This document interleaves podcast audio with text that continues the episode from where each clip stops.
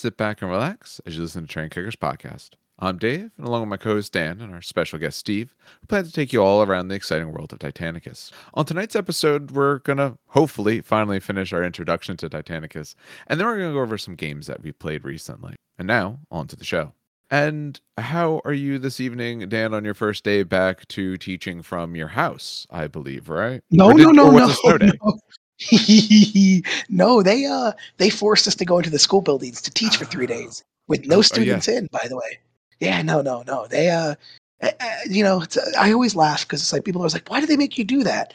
And my answer is always like, because fuck you. That's why. That's literally the answer every single time. it Um, lets it lets people who have higher positions feel like they matter when they don't matter at all because if they bring you in now they have someone they can you know uh, boss around and tell what to do essentially. Yeah no, that's, that, that's about it. Yeah so yeah and it's it's it's been you know it's been good. It's been good. Uh, uh, i can't complain too much because the, the kids were good but ever other than that it, it's been a, it's been good. You know what i mean? i have a job. That's all that really matters. Yeah that's yeah in this current environment um being able to have a job and everything like that i I can't complain otherwise at least i have that part going and uh how about you steve have uh in in any better position than uh dan here more or less the same deal, except you know, less administrators breathing down my neck. More, um, I guess, just working on event prep. I don't know if, if on this on here because I can't recall. It's been a little bit. Um, obviously with the holidays, we got busy, so just trying to get back into it now. I forget on here. Did we ever actually even cover what you do? Um, I can't say we have. I don't think we have. Let's uh let's keep the let, let's let's reveal that mystery. I don't know either. I'll be honest. I don't remember. All right. that's a good way to Well, put that um, too Yeah. Yeah. So I recently graduated college, um, and I was studying um, mechanical engineering with a focus in manufacturing. Unfortunately, um, you know, with COVID and everything, the job I had lined up kind of vanished. Um, as it turns out, everyone's wearing um, masks, no one's wearing lipstick. So um, the industry I was in, cosmetics, it Ah, uh, okay. it took it took a bit of a hit. Yeah. So right now, you know, I got a temporary thing going at the game shop. I'm running events for them, you know, trying to keep the community active and, you know, getting a little bit of spending money off of that. And that's up at uh Toy Wiz, you said, right? Yes. Um, if anyone is, because they're they're reasonably local to where either Dan and I are, or anyone in in uh, upper parts of New Jersey or lower parts of New York State. Is there anything in particular, or, or where should they be looking if someone wants to? Is it a, a Facebook page? Is it a website? So we have a Facebook page for our tabletop club specifically called, funnily enough, Toy Wiz Tabletop Club. Um, That's where you get the most active um, engagement and responses for things relating to um, events and games at the store. Okay, all right. Um, why don't we? I guess we'll we'll go into a little bit of hobby to start with, and then that will lead us into what we're hoping is the final part of an introduction that we thought would be like uh, I don't know, maybe maybe two hours total. And now we're looking at uh, we've recorded for four and a half to five hours, and we're still not done. But um, Dan, what what have you? So I know what you were just doing. What were you just doing other than that? Uh, i don't i don't it's embarrassing I do it. no why I brought um, it up. That was the whole reason. Oh yeah, no, no, no. So um, back in the uh, back in the day, I, I mentioned this before in the podcast. My favorite games was Epic, and apparently some dudes have been playing Epic Heresy without letting me know. And I actually had an Epic army of Iron Warriors that I sold off. Right, it was around February, March. It was a huge Iron Warrior army. Um, and now that I know that these guys are playing, I was like, oh, I could probably print uh, a custodian army. And this guy hit me up and was like, yo, bro, I got you. Um, and yeah, he hit me up with an army. So I have all these STL files that I'm just kind of screwing around with that are just custodians uh, in eight millimeter, really good renders too. Like, uh, I, I think I talked about this with you, Dave. I don't know if he like scanned the model and then shrunk it down, or if That this dude be my designed it. question. Is like, do you- you, you- have you any saw the idea where he pictures, got too. them from? I No, have they no idea. really good. Yeah, I have no idea. I literally have zero idea. Uh, I- but they're like they're they're they're. It is hard to explain how like good these look. Um, But yeah, no. I, I saw the files right um the other day, and they're really nice. But because they're nice, I want to say they're not scans. Um, in in school I worked with 3D printing and 3D scanning a lot. Um, I worked in their 3D printing lab, and even on like you know like industry grade scanners, it ends up being very noisy or you end up getting only the most basic of shapes. Like um, for one of my assignments in a class, you know, I was given a scan of something, and then I had to reverse engineer the scan by using the scan to kind of build a, I guess like a cloud of data points, and fill in that cloud with geometry, and basically rebuild the object from the, I guess you could consider it like a three shadow of it. Um, so based on those files, it I think those are all done by hand. Jesus. Okay. And to be fair, like he this this is like so I'm looking at, for example, I'm looking at Spear Custodes. He has two strips, so two strips of five in each. And each five, so all 10 models are individually modeled. Like they're all different poses. One's two handed, one's one hand, one has a cloak. So I whoever did this, I'm not gonna say names because you know W might be like, oh my god, you're pretty name. But um no, that's it. That's what I'm doing right now. I, I don't They don't that- yeah, manufacture it. They can't tell you what to do, Dan. They- You live they- your life They fullest. do at 28. They technically do at 28. So like legality, it's it's kind of hard on that one because it's technically uh it's I- I- technically Is there artwork, design, something? or? Yes. Yeah. so it's it's Not it's fucking it. yeah. So you know what? You're not selling them to anyone. So what does it matter? It's true. Also, my cat decided to knock down one of my ter- the, the the terrain pieces I own that's hollow on the inside. Remember the crates that we stood up? He Yep. knocked it down and it shattered everywhere. Oh, And he's looking at me like he did nothing, and I'm so bad because that, that crate was like ten bucks. When when did that happen? Literally, as we're recording right now. I don't know if you heard in the intro. No. So for those who are listening, during the intro, if you hear me whispering shit into the mic and you hear a loud thud and cracking, that was literally my cat while we're recording, knocking down my terrain piece and me holding the expletives while Dave is introducing the podcast. It's like perfect timing for him to be a little shit. I, when when I was doing the intro there, I looked up and I I did thought I heard a little something, and I saw your side light up, and I just figured I don't know you shifted or something like that. I didn't realize it was because you were trying not to go chase down your cat. Oh, I was gonna kill him. I was gonna. To be fair, this the the terrain is from Game Mat EU, so this was like the hundred. It's pre-painted. It was like 120 bucks. Comes with a lot of stuff, right? Um, but like price wise, probably those crates were like 10 bucks a pop. So he just destroyed 10 bucks, and I'm like, start to love him. He's okay. He's a, he's he's okay. I, lo- I love him. Yeah, That's what you get for having a cat. It Get is your very shit true. destroyed. Yeah, it's, cannot argue. Oh boy. All right. How about how about you, Steve? Have you been actually uh, up to anything now? Now that you're working at a game store, I Yeah. I'm not sure if that would um, motivate more or less. A little bit of both. So Okay. on one hand, I'm like, all right, you know, I f- get, you know, now that I kind of have a official position at the store, I can enact some changes that I've been wanting to see for a while with like, you know, how things are organized, what's the expectations for like, you know, terrain storage and things like that. Um, you know, it gives me time. To, I say, I can say, listen, I'm gonna he- be here for these next six hours. I'm gonna really, you know, I'm gonna kick ass on this, that, and the other and I feel like I'm not wasting my time because you know I'm getting paid to do it. So it helps motivate in that sense. On the other hand, when I get home, I'm like, yeah, I, I spent the whole day staring at models. I'm gonna go do something else. Yeah. Yeah, To be fair, I've Although been wanting to this- do that. yeah, Go ahead. Go ahead. Go ahead. yeah. Now, a centimeter short of victory when all of a sudden some the pendulum swings and Dan happens to table me, get two additional turns to move and claim an objective. Um, similarly, we'll talk about that. I was I was one point of damage away to either of two Titans who have eliminated just enough to give me a win. Instead, I lost by one point in just a, you know the basic Titanic clash scenario. Um, so yeah, really creating that win. So uh, Dan, if you're around, I gotta set that record straight. My leisure is I better the than yours. rematch. Uh, I, Yeah, no, that was that was that was a good match. We'll talk about that later on in the podcast. But that we'll talk Yeah. about that game. But Jesus then, Christ, that uh, was when we talk about how good and balanced. That was that was nail bitingly extreme. Every game we play is though. Very true. And then, uh, separate from Titanicus, I'm actually working on some. I want to say it's 10 mil scale um frogmen miniatures for Okay. Warband. Um, it's Oh, a, okay. it's a little game made by Pendrake, and um, basically it's like their War Master equivalent sort of game. For anyone who knows War Master, I actually don't know War Master all that much. I just know it existed. But uh, yeah, got a match scheduled for that tomorrow. Looking forward to it. That sounds actually pretty fucking good. People getting Yeah, I'll send you of it, yeah. pictures. tempt me, Satan.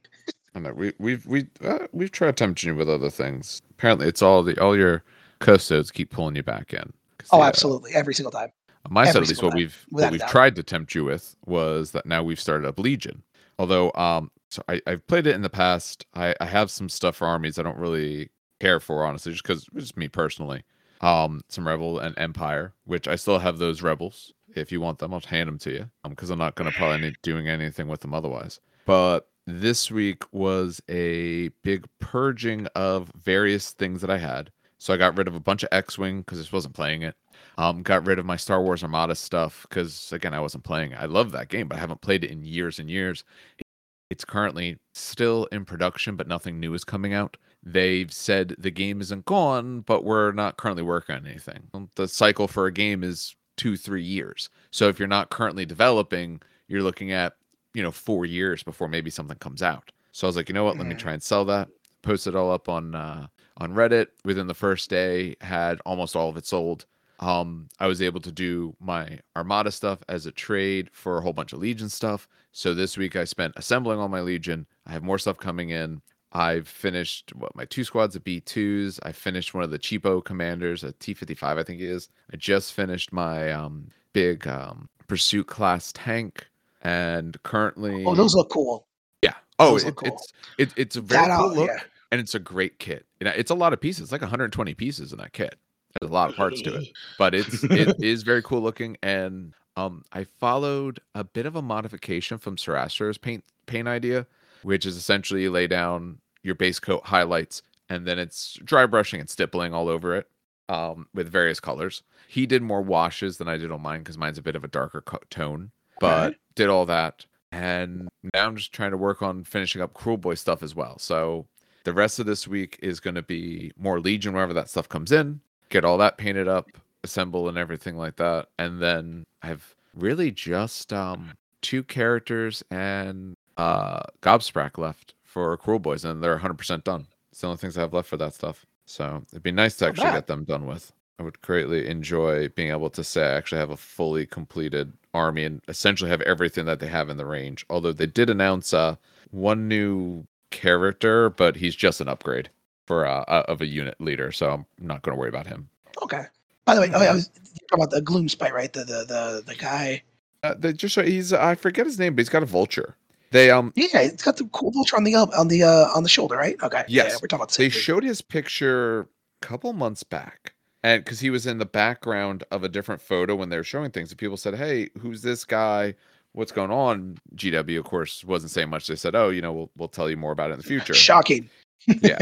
They did finally reveal him, but they revealed that he's essentially just a Gutrippaz um unit champion. So Oh, he- he's a stand-in for that. So I mean, I don't know. Well, he's a character, so I can speculate as to what his price will be. And for that price, um, there's no way I Probably care. 30, 35. Mostly mostly 35, 30. yeah. Yeah. For okay. for a unit champ, that's not worth it not at all. So I don't anticipate getting him or anything like that. means my right. stuff will be done. All right. Well, it seems like uh, we all at least were able to get some stuff done now with uh, the break, although my break continues. You'll have to go back to work, but I don't. Ah, Stupid college. yeah. Well, we start 19th. 19th, I go back. And we're done That's funny enough. early May.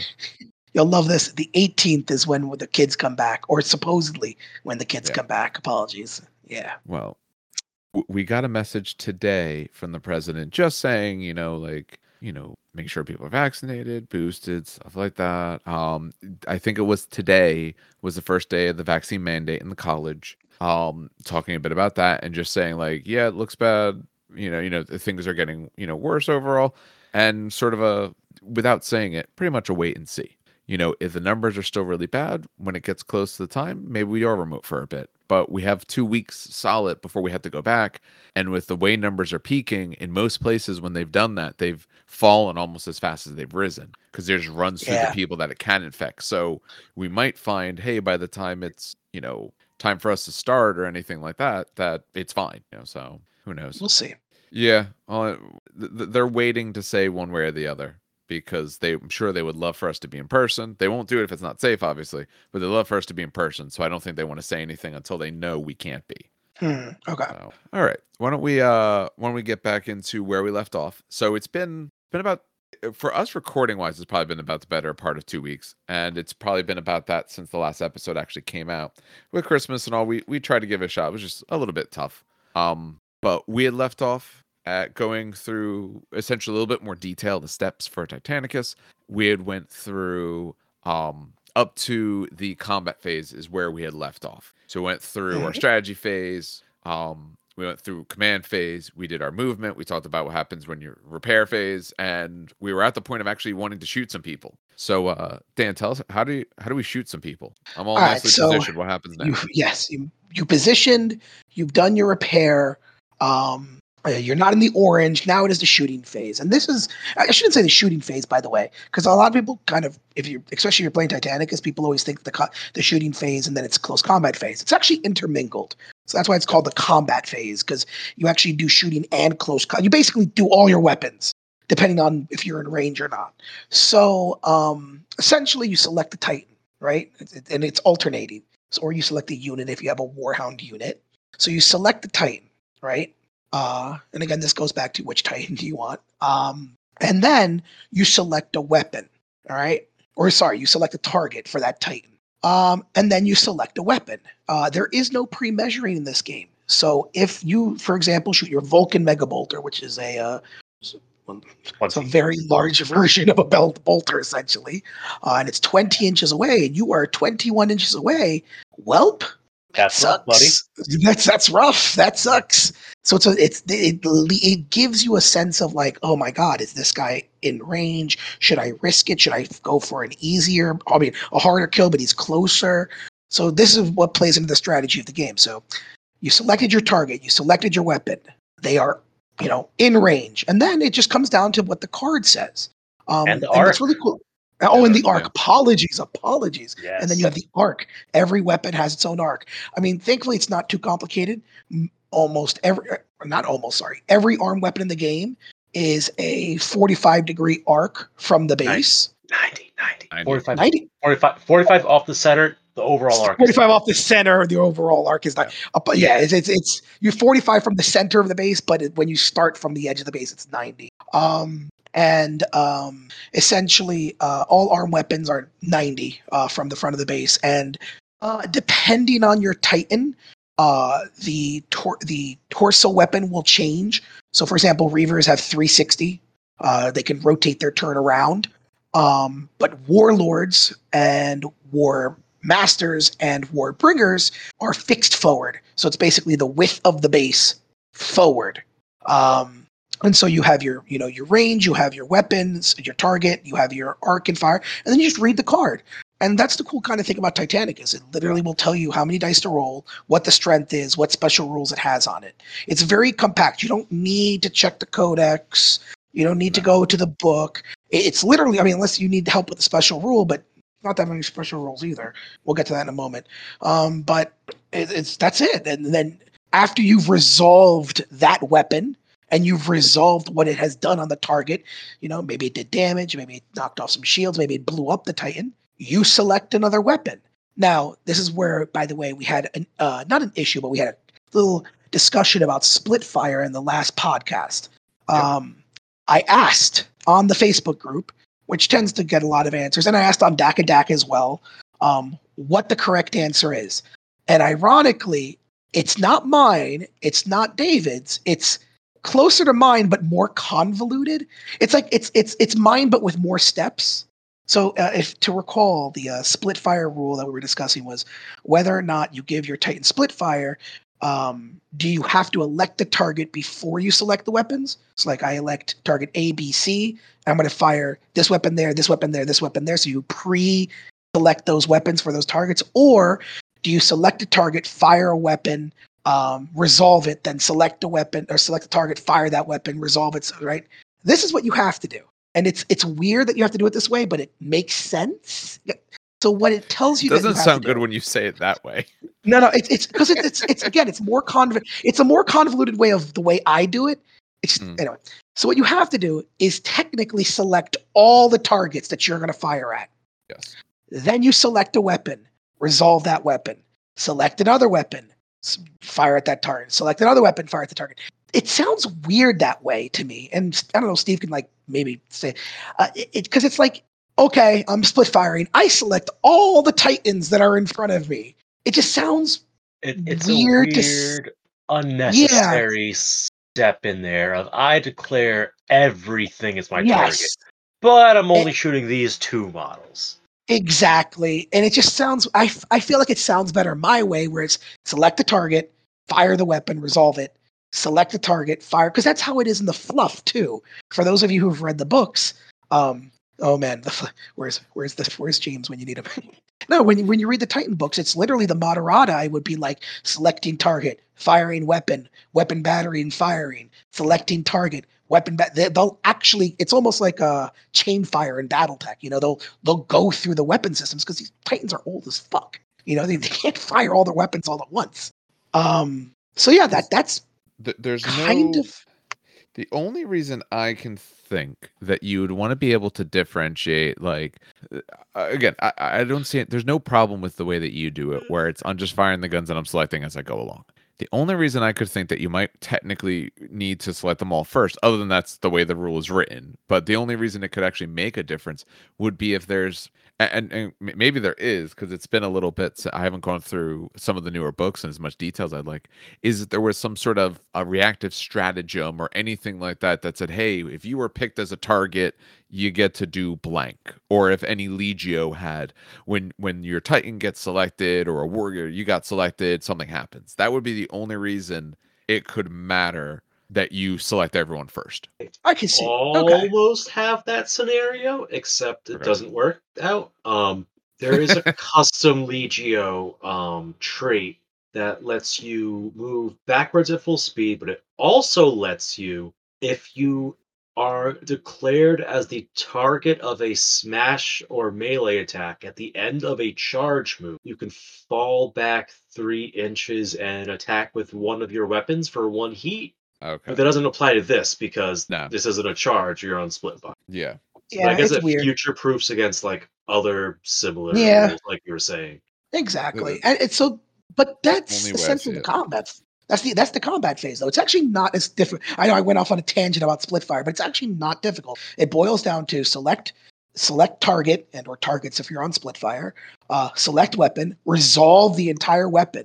Because the Titan could absolutely blow up in between you firing your weapons and destroy you in the middle of you doing your stuff. So um, but that's essentially what it is. I mean, and then the cool thing about the combat phase is the weapons are exceptionally varied. Um, so, I mean, Steve can talk about this if he wants about like reactor die, scatter die, and like special kind of weapon rules, I guess.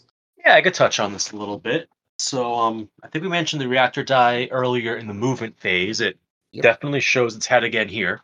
Um, so some weapons just require so much energy to fire that it is a drain on your reactor to use them. Um, one of the most, you know, famous examples of this kind of weapon would be the Bellicosa volcano cannon, or even the regular volcano cannon, which is, you know, massive drain on the reactor. So every time you fire it, you roll the reactor die and then you attack. If you rolled machine spirit symbol on that one in six chance and you then fail your command check, you actually stop doing what you're doing, resolve the machine spirit effect, and that's it for that Titan. So, um, yeah, the reactor die definitely could make a big change in the shooting phase. Um, similarly, when you're getting shot, you could push your reactor to re-roll ones on your saves, which is always nice. Sometimes I do it, even for a small thing like, you know what? I wouldn't mind, you know, losing control of my Titan, letting Machine Spirit take over.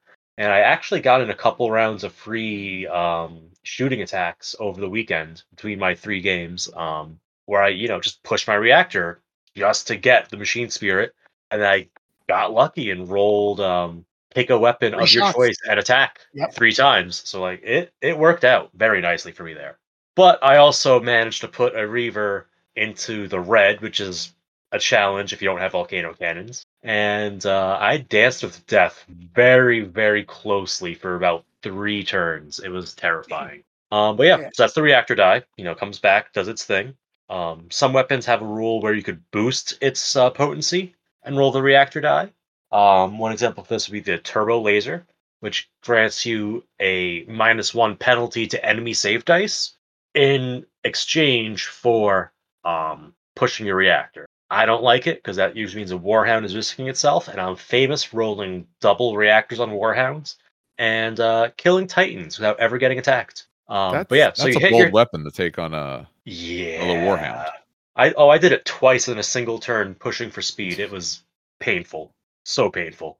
Um, so yeah, I, I don't rate turbo lasers for that very reason. You don't have to push it, but the temptation is there. I just don't want that temptation.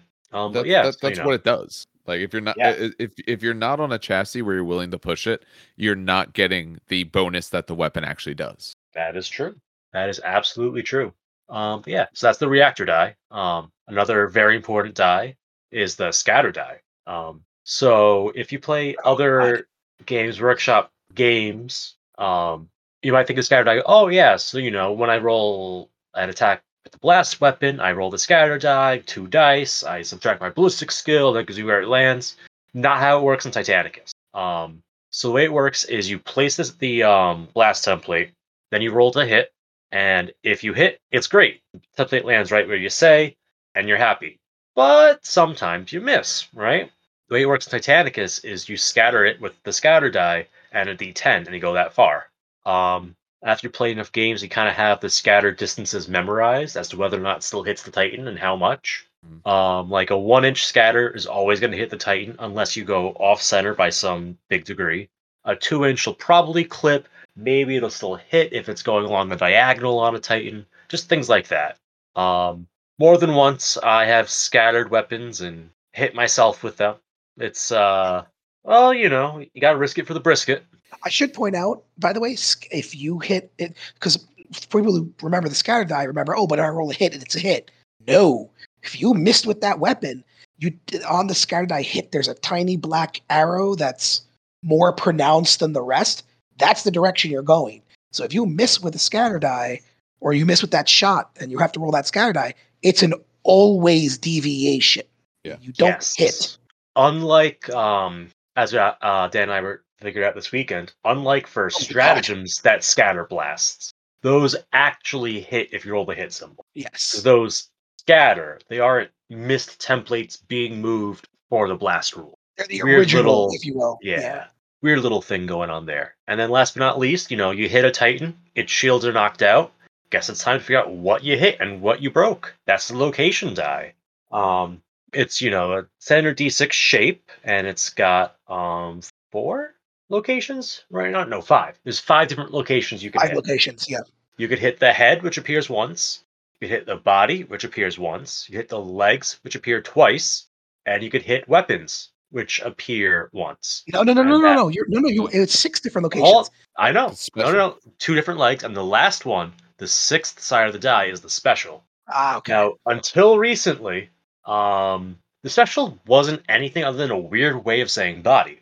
Um, but now we have War Master Titans. Special actually, it's a thing. If I remember correctly, that's the little shoulder, armpit, whatever you want to call it, mounted weapons, right? That's the special. Yes. Yeah.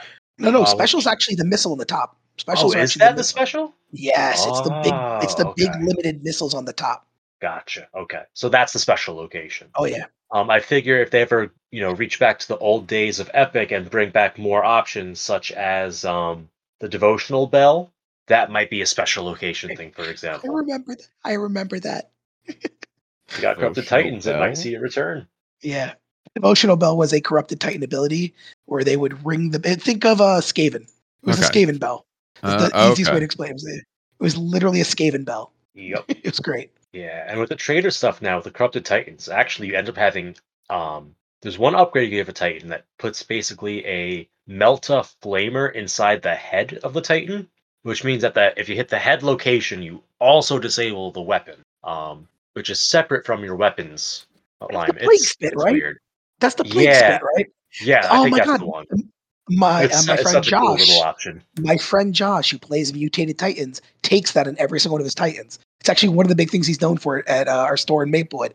It's his Spitter Titan. It's actually Totally a really worth it. cool thing. Oh, Totally it's so fun. worth It's so it. fun to see. D3 attacks, you know, strength 5, not that much, but then it rolls a D10 to do damage because it's got the Yeah. fusion rule. It it's a neat little trick to have up your sleeve. Um, so yeah, those are the weird dice involved in the combat phase. Um, I guess we should probably talk about shields when you get them, when you don't, what happens when they go out. Yeah, go ahead. Agreed. All right. So um so every Titan has a a little um status track for their shields. Um so far they all start at a 3 up. As they take a couple hits they go to a 4 up until eventually they collapse entirely. Um sometimes have longer tracks than others. The War Masters is it's disgustingly long. Yeah. I spent an entire game shooting at the thing. I barely got it to a 4 up and then it healed all the way back to full. Uh, it was Yeah, I, I warped it. I warped it. Disgusting. Um, others like the Warhound, um, they fail a single save, all of a sudden they're at a four up. They've got two four up saves, and you know the shields are gone. Um, so your shield save is a dynamic value. You check it when you get attacked with a weapon, and you keep that save value through that weapon attack. Mhm. After resolving all the weapon's effects, you know all, all the you know failed saves against the weapon. At that point, you move your shield status um, tracker. If the shields are reduced to nothing, then the next weapon that attacks you just skips skips the shields, hits you in the body.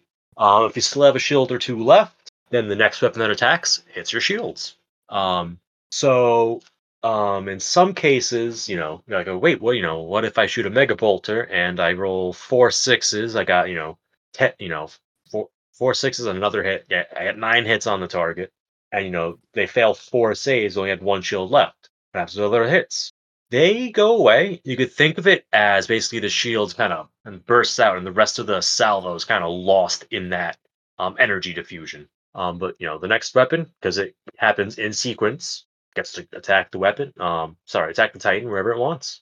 Um, which kind of leads to certain strategies with the order you attack with certain weapons. Um, if you're attacking a Titan and it has shields up, you'll start with weapons that have a high dice value because more opportunities to remove shields. On the flip side, if you have a Titan with no shields, you start with the high strength weapons, ideally the blast type ones, to do wholesale damage. Critically damage some location, get it so that it's easier to damage because essentially you're blowing armor plates off with your um, direct and devastating hits. Um, so that you could then follow up with your high dice value weapons, targeting a location with a two hit penalty and finishing off Titans. Am I missing some uh, step in there? I No, that's- I think that's everything. Yeah. Yeah, no, that that that that shields. And then um I don't remember if we mentioned it during Knights repair phase, but one of the options in the repair phase on the six is you can reignite your shield. So once they're down, they're down unless you roll a six in that repair phase, and then it's four ups to no, it's it's five ups to get uh shield levels back. right? Additional shield. Yep. Additional shields Yep. after. Six to reignite, five to boost the level. Yep. Um, knights work weird. Um, they they do their own thing. so the knights have- instead of one shield. Have uh, the knights have a table for their ion shields where you compare the number of knights you have alive in the unit to the strength of the weapon attacking you. And when you cross-reference those two numbers, it gives you a save value. Um, knights are really weird because um, some knights have a built-in rule that reduces the strength of incoming attacks. I think there's a stratagem that reduces strength. There's a weird banner you could take that reduces the strength of blasts. Like there's all kinds of weird little modifiers knights do on the strength. Well, you take that final strength value compared to the number of knights, gives you a save. You roll your save. If you have a lancer in your unit because you're running Cerastus, because Cerastus are amazing, you add one to that number. Um, but yeah, um, they save. If they don't save, for each die they don't save against, that becomes a hit against the knight itself. Then you roll that die with, uh, you know, sorry, that hit at the weapon strength, whatever modifiers, add a d6 or a d10 if it's um, a fusion weapon, and you roll against the knight's armor value. And One damage for a direct, two for a devastating, and for a critical, you do two points of damage. If it kills a knight, you pick up that knight, reset the track, and then you kill a knight at the end of that. So basically, after a critical hit, at least one knight is dead, maybe two if it's the end of the track already. In practice, it's very easy to show. It's hard to explain verbally, though, the way Yeah. crits work with knights. the, the big thing is uh, a crit is like a devastating, except you also then auto lose a knight. It is just done at the end. So then you're just Yes. you, you know that you're going to be one shorter, and depending on the strength of your weapon, so very good weapons, knights won't get saves against them, even if there's a whole bunch. Like if you have like a, a Bellicosa cannon or something like that, you're not getting a save. So that's why, especially in this game, if someone's running, say, an all knight army, or just if someone's using a lot of knights, that's why having terrain and having that discussion is important. Because if you're running a knight army and I bring a couple bellicosas, if I see you, you're just losing squads. Assuming I Or hit and Quake doesn't Cannon. scatter to the wind. Or or or my personal favorite, a Quake Cannon, which just shuts down knight squads Yes. immediately. So rude. Always. Um, there are other. I should point out there are other weapon. I mean, we mentioned scatter, we mentioned fusion, which is the adding the D10 to the armor roll.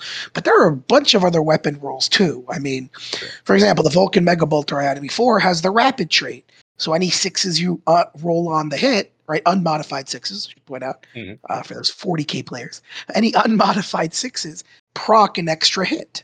Um, because the idea is, um, you know, such a rapid fire weapon. You have um, the Volkite, which just came out with Shield Breaker, which me and Steve were having a very lengthy discussion on what was better, a Vulcan Mega Bolter or a Volkite. And the idea was that maybe both should be the Volkite should go up in points, but the Volkite should go down in points, so they're equal because they do kind of the same thing. The Vulcan Mega Bolter is less strength, more shots, but with the possibility of spiking those shots into the shield. I But the spiked so hard Volkite- this weekend. Yes, exactly. But the Volkite is a guaranteed. If you hit with one, you're getting an extra two shield hits no matter what, and it's higher strength. So, I, I'm not going to do the math. I know Dave is the math teacher here, and he's probably salivating at this. Um, I would have to. But- Right, no, it's actually On average, I'd you get have five front Mega me. Bolter I don't have all the number numbers in front of me. The big thing, and I've seen it done. No modifiers, it's five hits on I, average. I'm not a big fan of the Volkite. I don't. it's think not it's worth identical. it. It's No. cool, and for that reason alone, I'll take it because it's a Volkite. It's dope.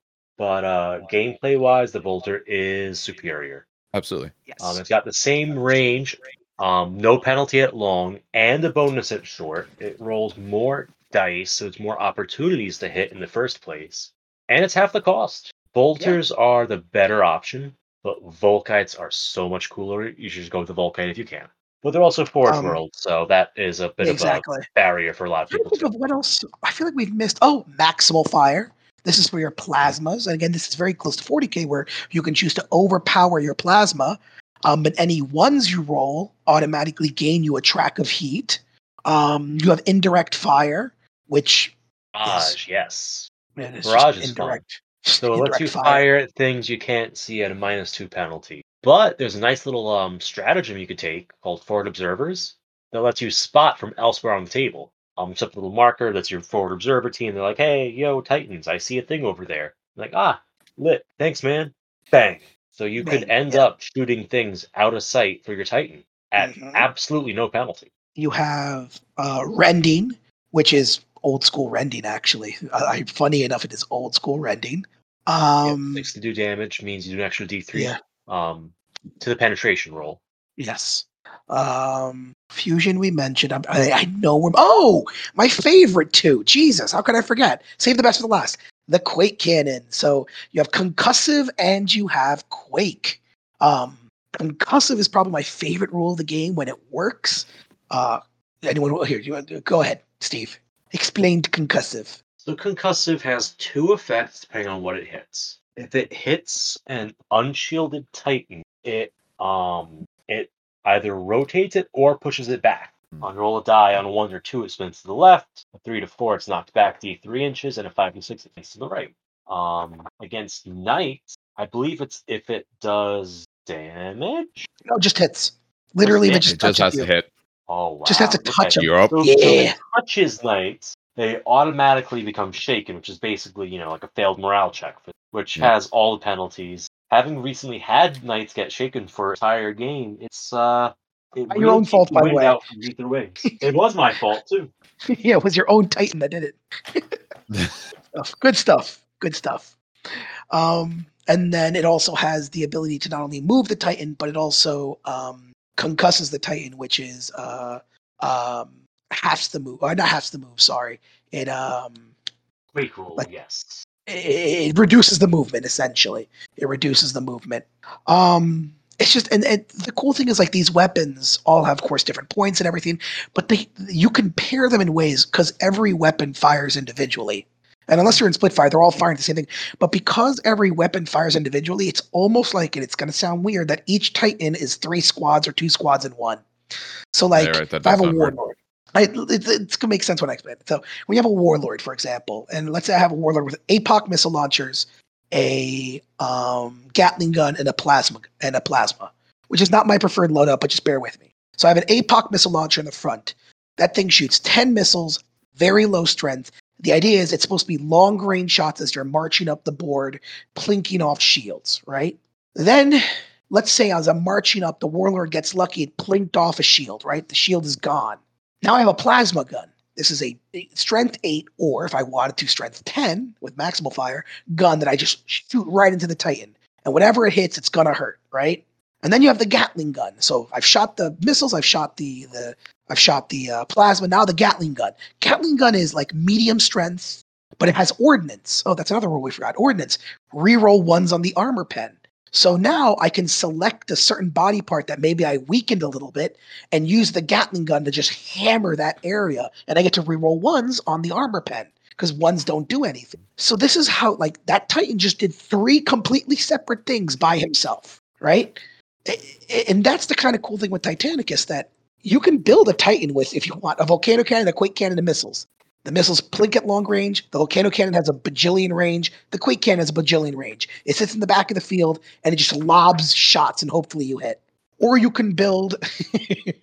Someone did this on the Titanicus group, and he posted a bad report. I was like, the Gatling, the Gatling warlord, which is two Gatlings on his shoulders, a Gatling on his arm, and then a Gatling on his arm.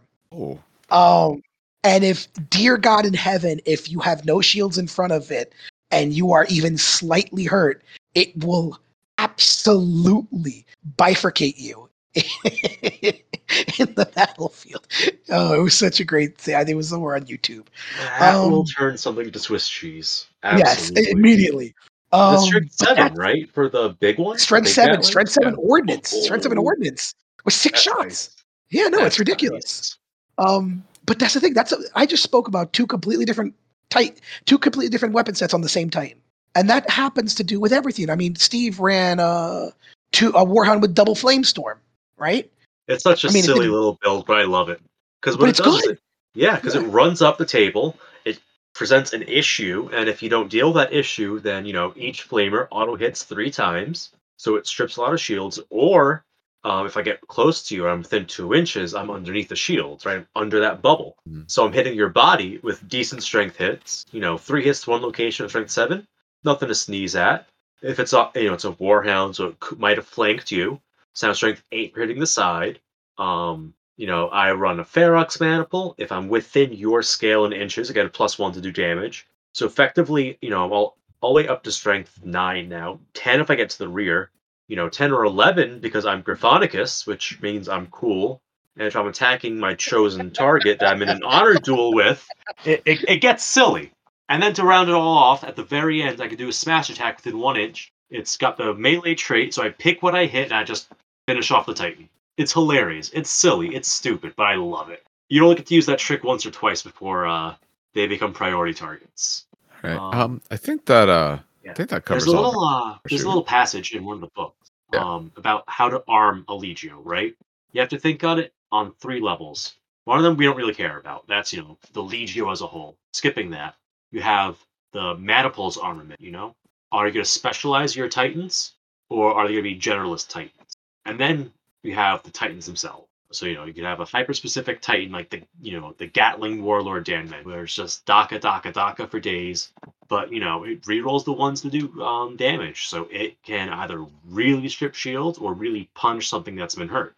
Um, you can do a Generalist Titan, like one of the most efficient Reaver builds, I think, is probably a Gatling, a Melta, and probably a Mega Bolter up top. The Mega Bolter strips shields, Melta does wholesale damage to something, and then the Gatling finishes it off. Both approaches are perfectly fine. It just depends on what you want your models to do on the board. No, agreed. I Yeah, I think mean, um, it's it's something it yeah. definitely to consider.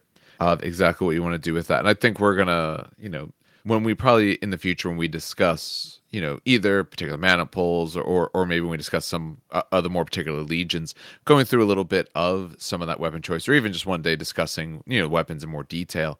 But um, the big thing is when you're playing, assume you know. I think you have to assume to at least some extent that you're going to be, unless you know your opponent's bringing knights. Otherwise, you know, okay, there's going to be titans.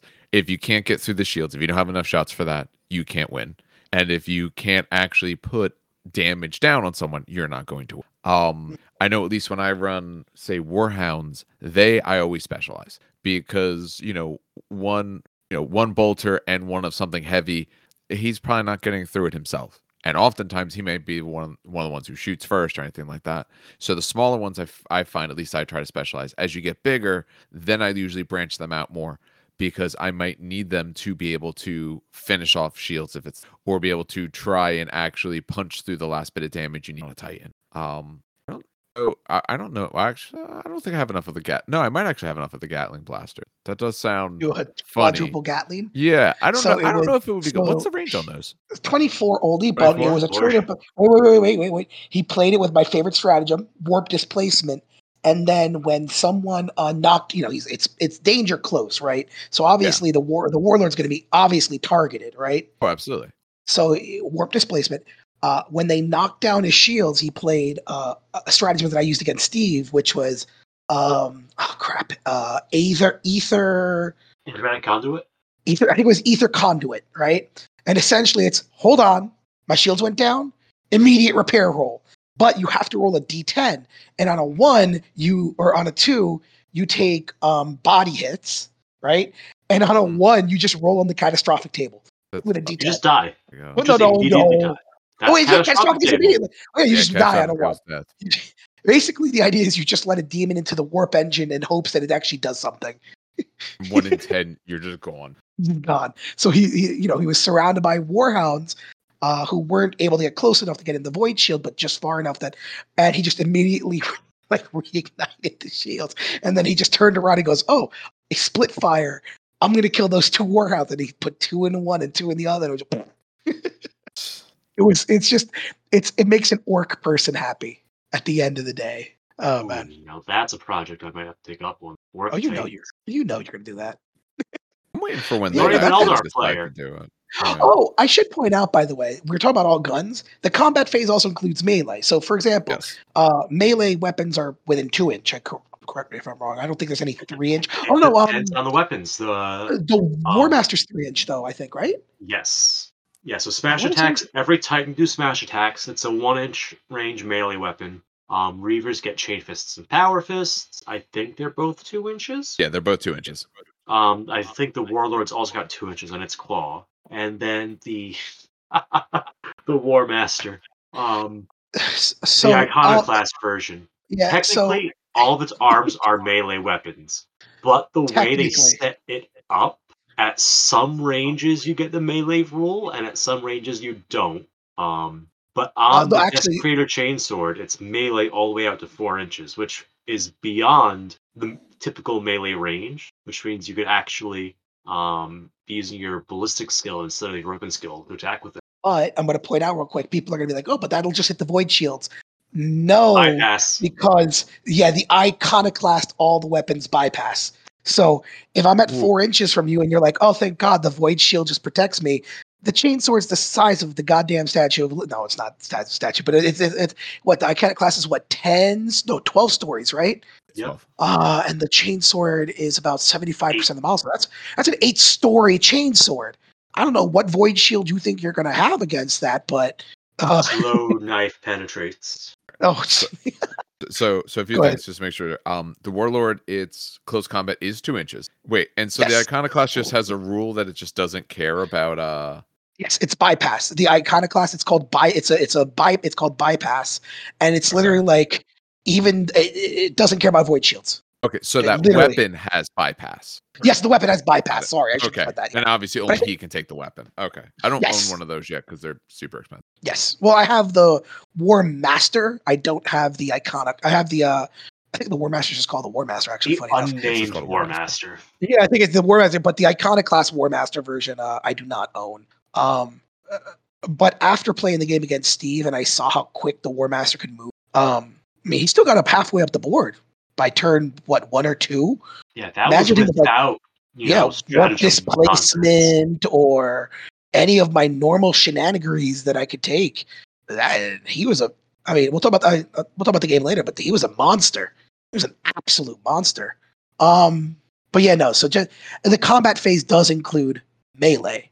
It, it's Yes. all bundled. It's basically the weapon ranges is what matters. Yeah, it, it, it's it, it's like you said, it's where you just attack Yeah. whatever your whatever your Titan's armed with. If it has Exactly. a target, can reach it, can get to it, then it gets to fight with that thing. I sh- and, And and at- Steve mentioned. Oh, sorry. Go ahead. As mentioned in a previous episode too, don't forget that it's not weapon skill, ballistic skill for the type of weapon. It's based on how far you are from the target. Yeah. Within two Right, yeah. inches, it's weapon skill, no matter what you're attacking with. Beyond two inches, it's ballistic skill, no matter what you're attacking. Hmm hmm hmm And the only thing that has minimum ranges are carapace trait weapons, which has a minimum range of the Titan's scale in inches, unless it's fighting something equally big or bigger. Yeah. Um, I should. I don't know. I, this isn't. I mean, technically, it's not part of the combat phase because it could happen during the movement phase, during a stratagem. I should point out that this is also the phase where Titans normally die. So, um, when Titans Oh, die, you have no idea. uh, when kill Titans, Titans every single phase. yeah, exactly. I feel in the so- command phase, the movement phase, the repair phase, the combat phase, and the end phase. I did all five phases one engine kill this weekend. It was stupid. So I should point out that when Titans die, it can range anything from literally it's a D10 roll, uh, and it gets modified by how hot you are, of course. Um, but it can be anything from a one, which is literally you stand there. It could be it stumbles and falls. And remember, if Titans hit something, it can hurt. So it could stumble and fall into your own Titans and hurt you. Um, it could the Titan could get mad at its death and just start firing wildly in a random direction. Um, you could hit an ammo storage and the Titan just goes up in, in in a fireball. And then my favorite result, which I decided to roll not once, not twice, but four times unmodified this love it. weekend.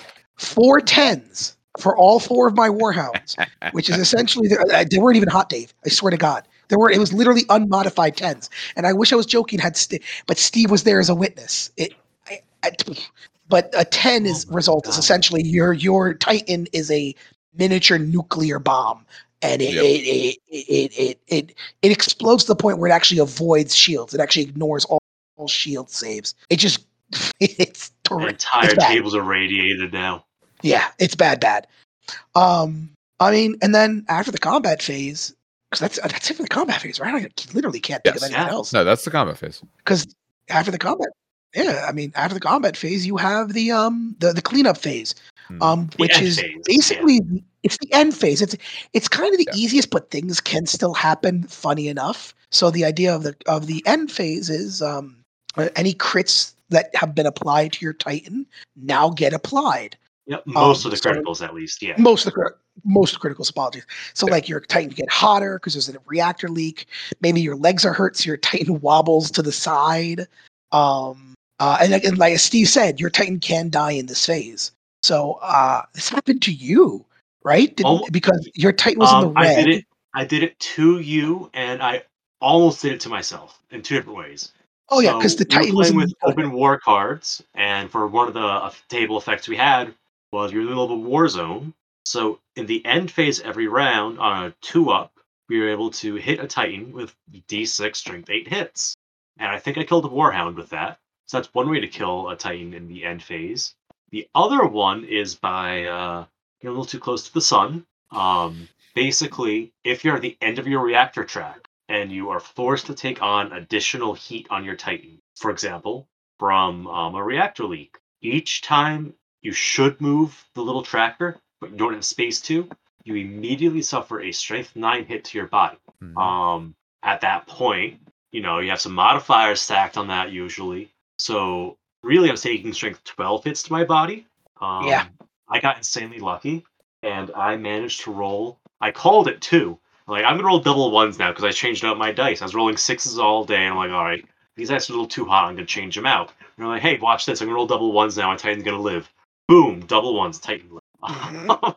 it was bad. But yeah, um, you know, the next turn, slightly less lucky. T- you know, Titan dies, and it rolls on the table, dies as normal, with a plus three modifier for being in the red. It was uh, it was a game. Yeah, Yeah, you could kill, you could kill, kill titans every phase. You know, command phase, you have the stratagems.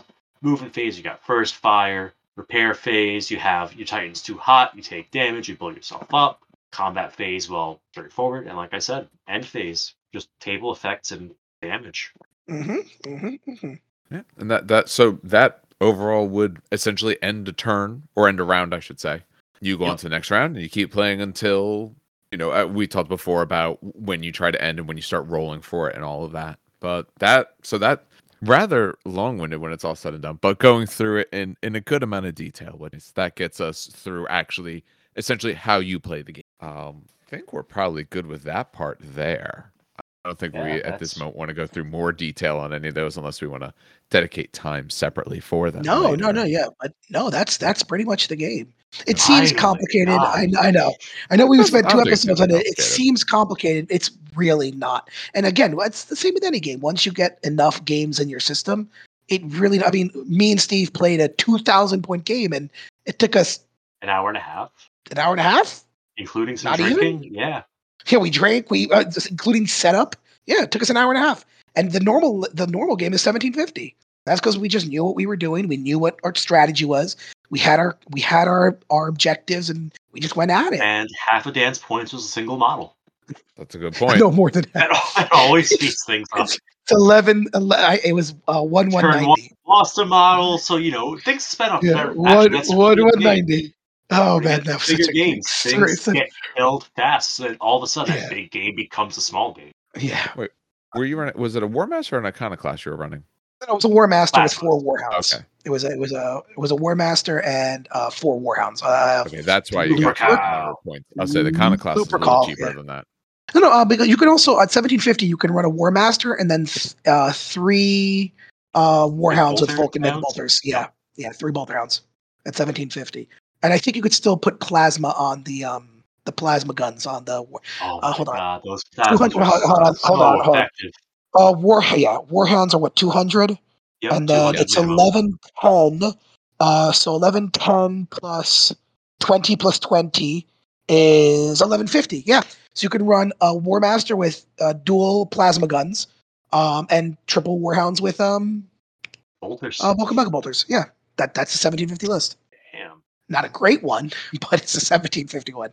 Um, but yeah, I mean that's that's the game. And the cool thing I know we mentioned in like uh, what we should talk about, in my opinion, is because we there should be a dedicated podcast. We will dedicate a podcast to talking about every legion of traitors and It's And going to be more than one. So uh, the plan Yes. is we are going to go through the the traitor book, the uh, uh, you know uh, go through that. But to do that, it's probably going to be one where we just go through the different legios. Probably then one where we maybe discuss some other stuff, stratagems and all. Like it's it's Yeah. it's going to be a few to actually do it. It's going to be a few. but we should i feel like we should talk about um at least what legios we play because that way some people can understand at least the varied differences that exist um within the game because again it, it- people always the main I, I remember always the beginning the main criticism was uh, it's just titans imperium versus imperium who cares um but it's not that it's it's it's a lot more but yeah anyway let's uh, who wants to start to start I guess I'll start since I touched on it earlier. Um, so I play Legio Gryphonicus. I mean, they're not really Legio Gryphonicus, but their rules mesh with my playstyle nicely, so it's Legio Gryphonicus. You know, custom paint schemes still a thing. Even though there are 32 canonical Legios to choose from, you could still come up with your own scheme and, you know, figure something out or steal rules from elsewhere. Um, so yeah, I play Legio Gryphonicus. Um, their thing is that they have this kind of knightly martial pride to them. Um, so um, at the start of the game, after deployment, but before first turn, each of my Gryphonicus Titans could choose an enemy Titan and claim it as their mark. And until another Legio Gryphonicus Titan attacks that target Titan, I get to re-roll ones to hit. I get a bonus plus one to inflict damage. Um, it's a little thing, but it, over the course of a game, oh my god, it helps so much. Rerolls are not common in Titanicus, so even if it's just one die a turn, that adds up.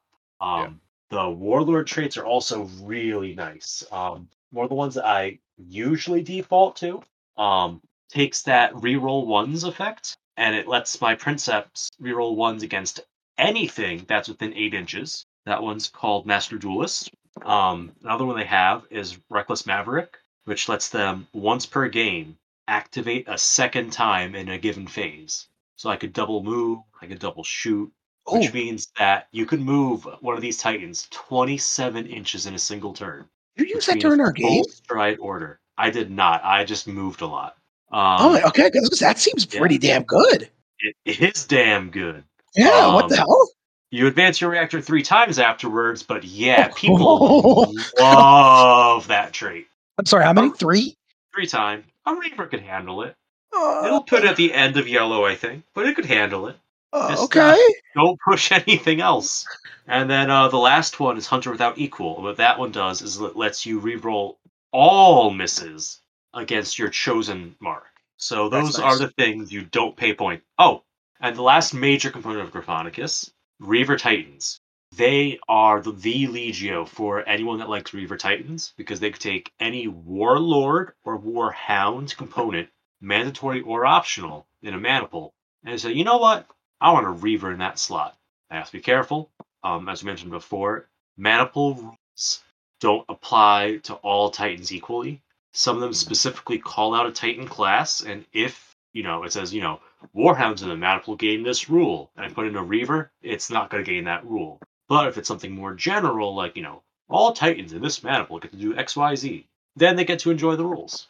Um, I know specifically for um, the Venator maniple, the way it works is if you swap out a Reaver for a Warhound and a Warhound pops shields, you know, your Reaver gets to attack. One of the Reavers in the maniple can make a free shoot, make a free attack at, at that instant. Um, yeah, I love that rule because I love my Reaver Titans.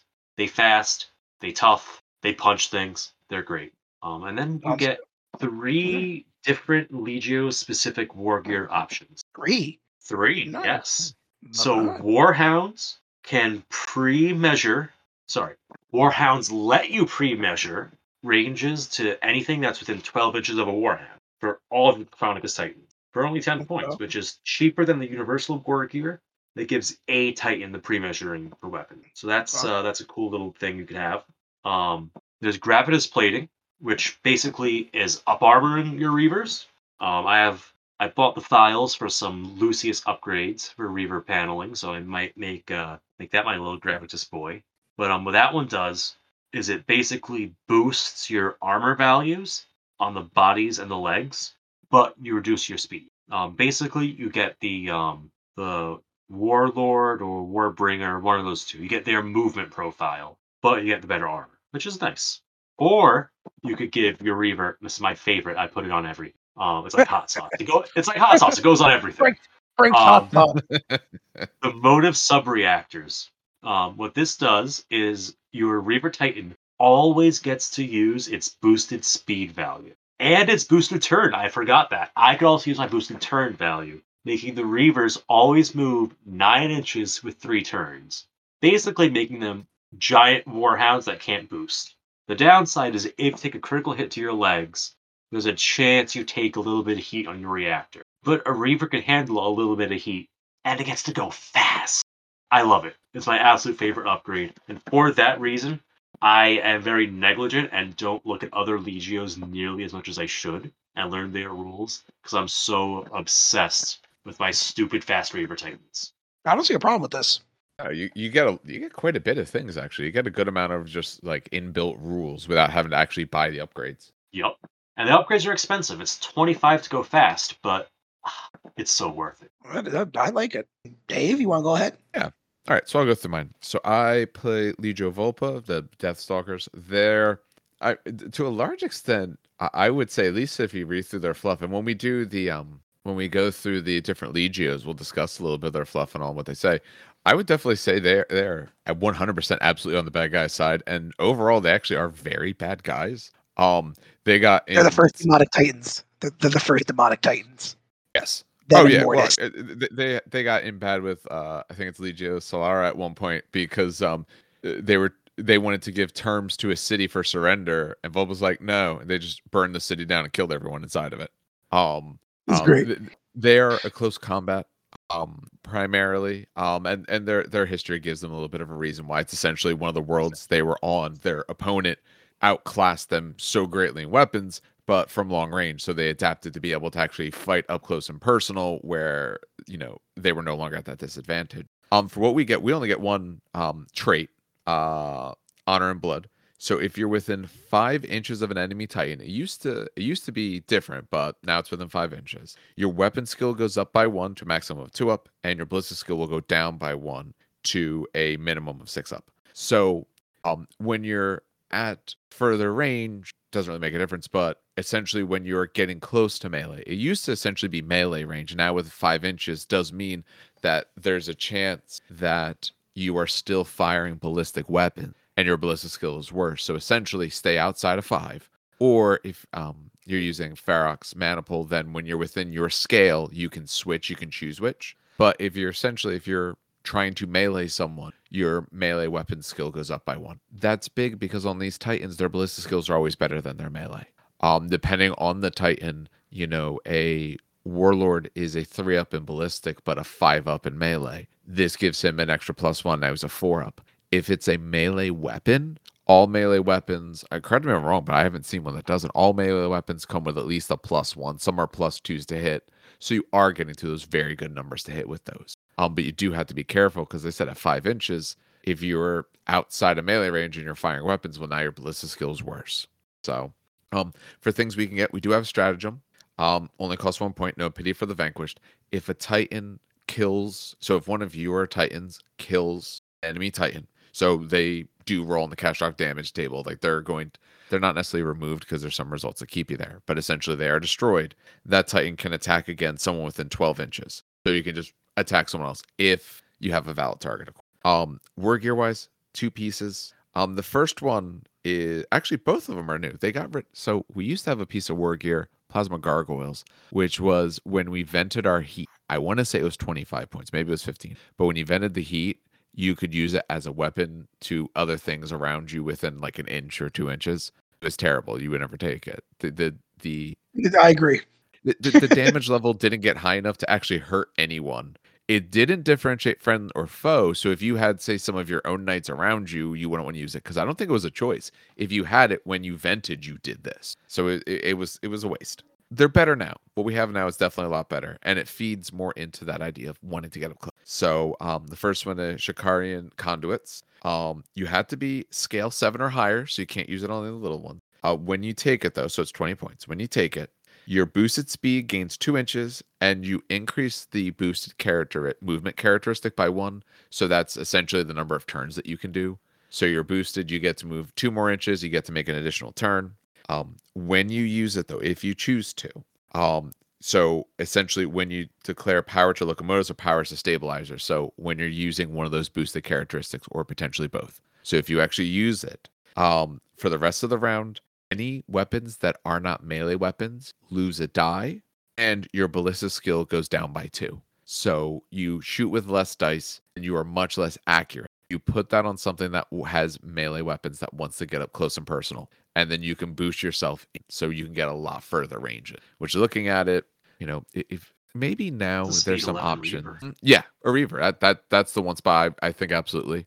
Um, because that's something I take in melee. If I was gonna take a warlord melee or with a melee weapon, I think I'd want that on it because their boosted is still pretty slow.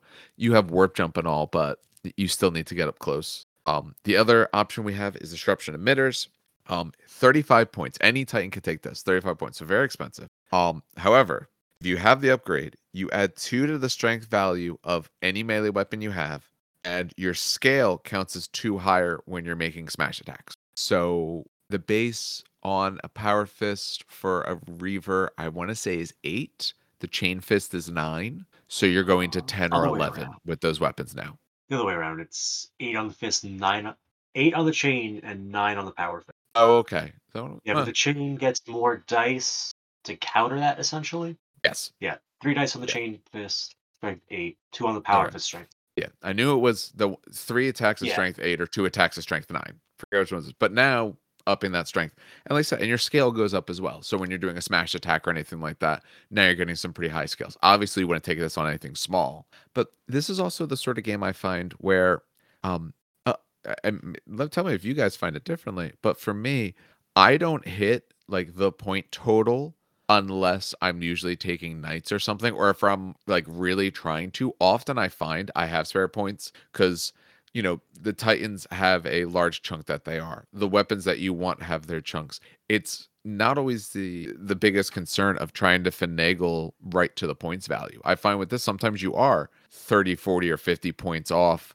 maybe for what you want or maybe a little bit lower. So maybe rather than taking a few random questoris knights well yeah, this stuff is expensive, but maybe I put this on some of my bigger models that takes the place, and now they're mu- that much more effective. Oh, I agree. I think I mentioned this at the start of um, the last episode. Like, I the balancing point of Titanic is it's about like the number of Titans you bring more so Mhm. than like the points cost of the weapons.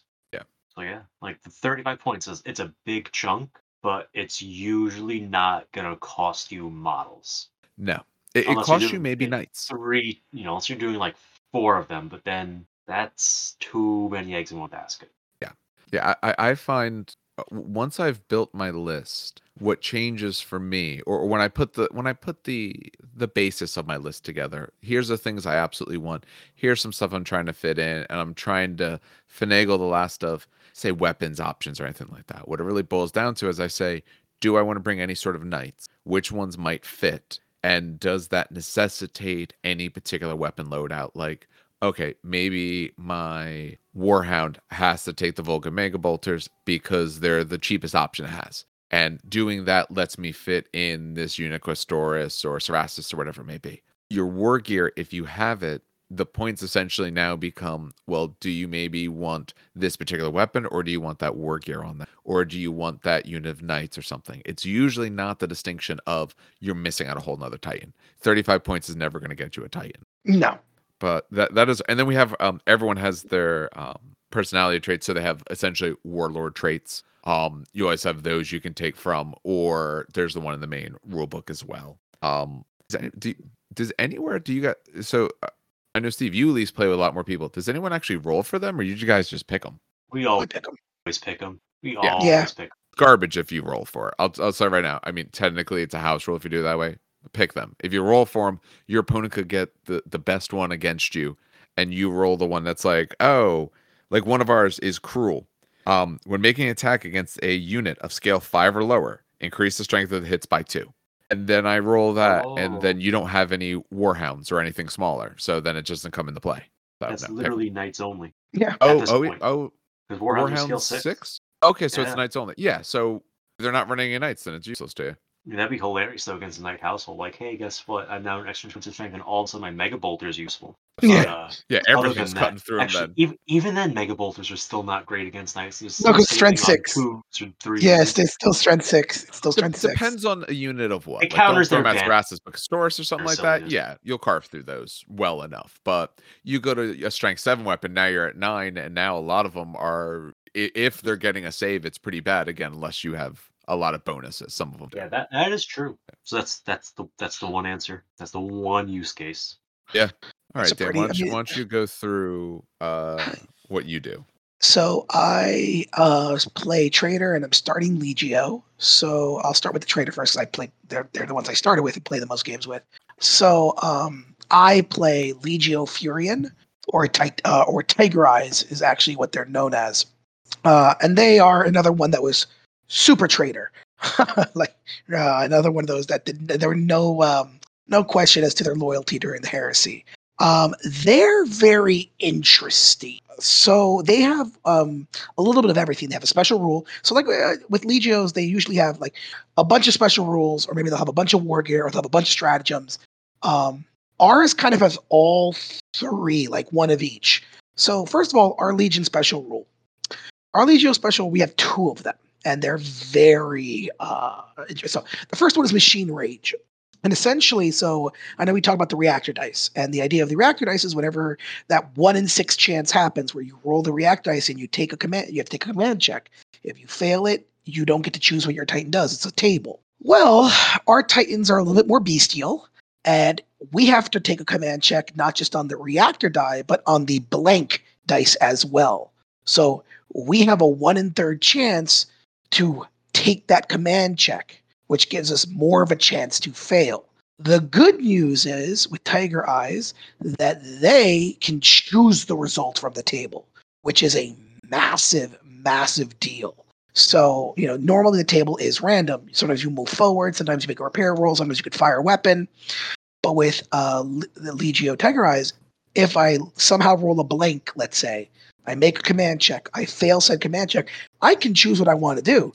So sometimes it's in my benefit to try to get that blank or get that um, risk that one heat or risk that blank heat to try to fail the command check because then I could choose maybe to repair my di- my Titan for free, or maybe I can move him forward, which will make him get into cover, or maybe I know he'll die, have him get a free weapon shot.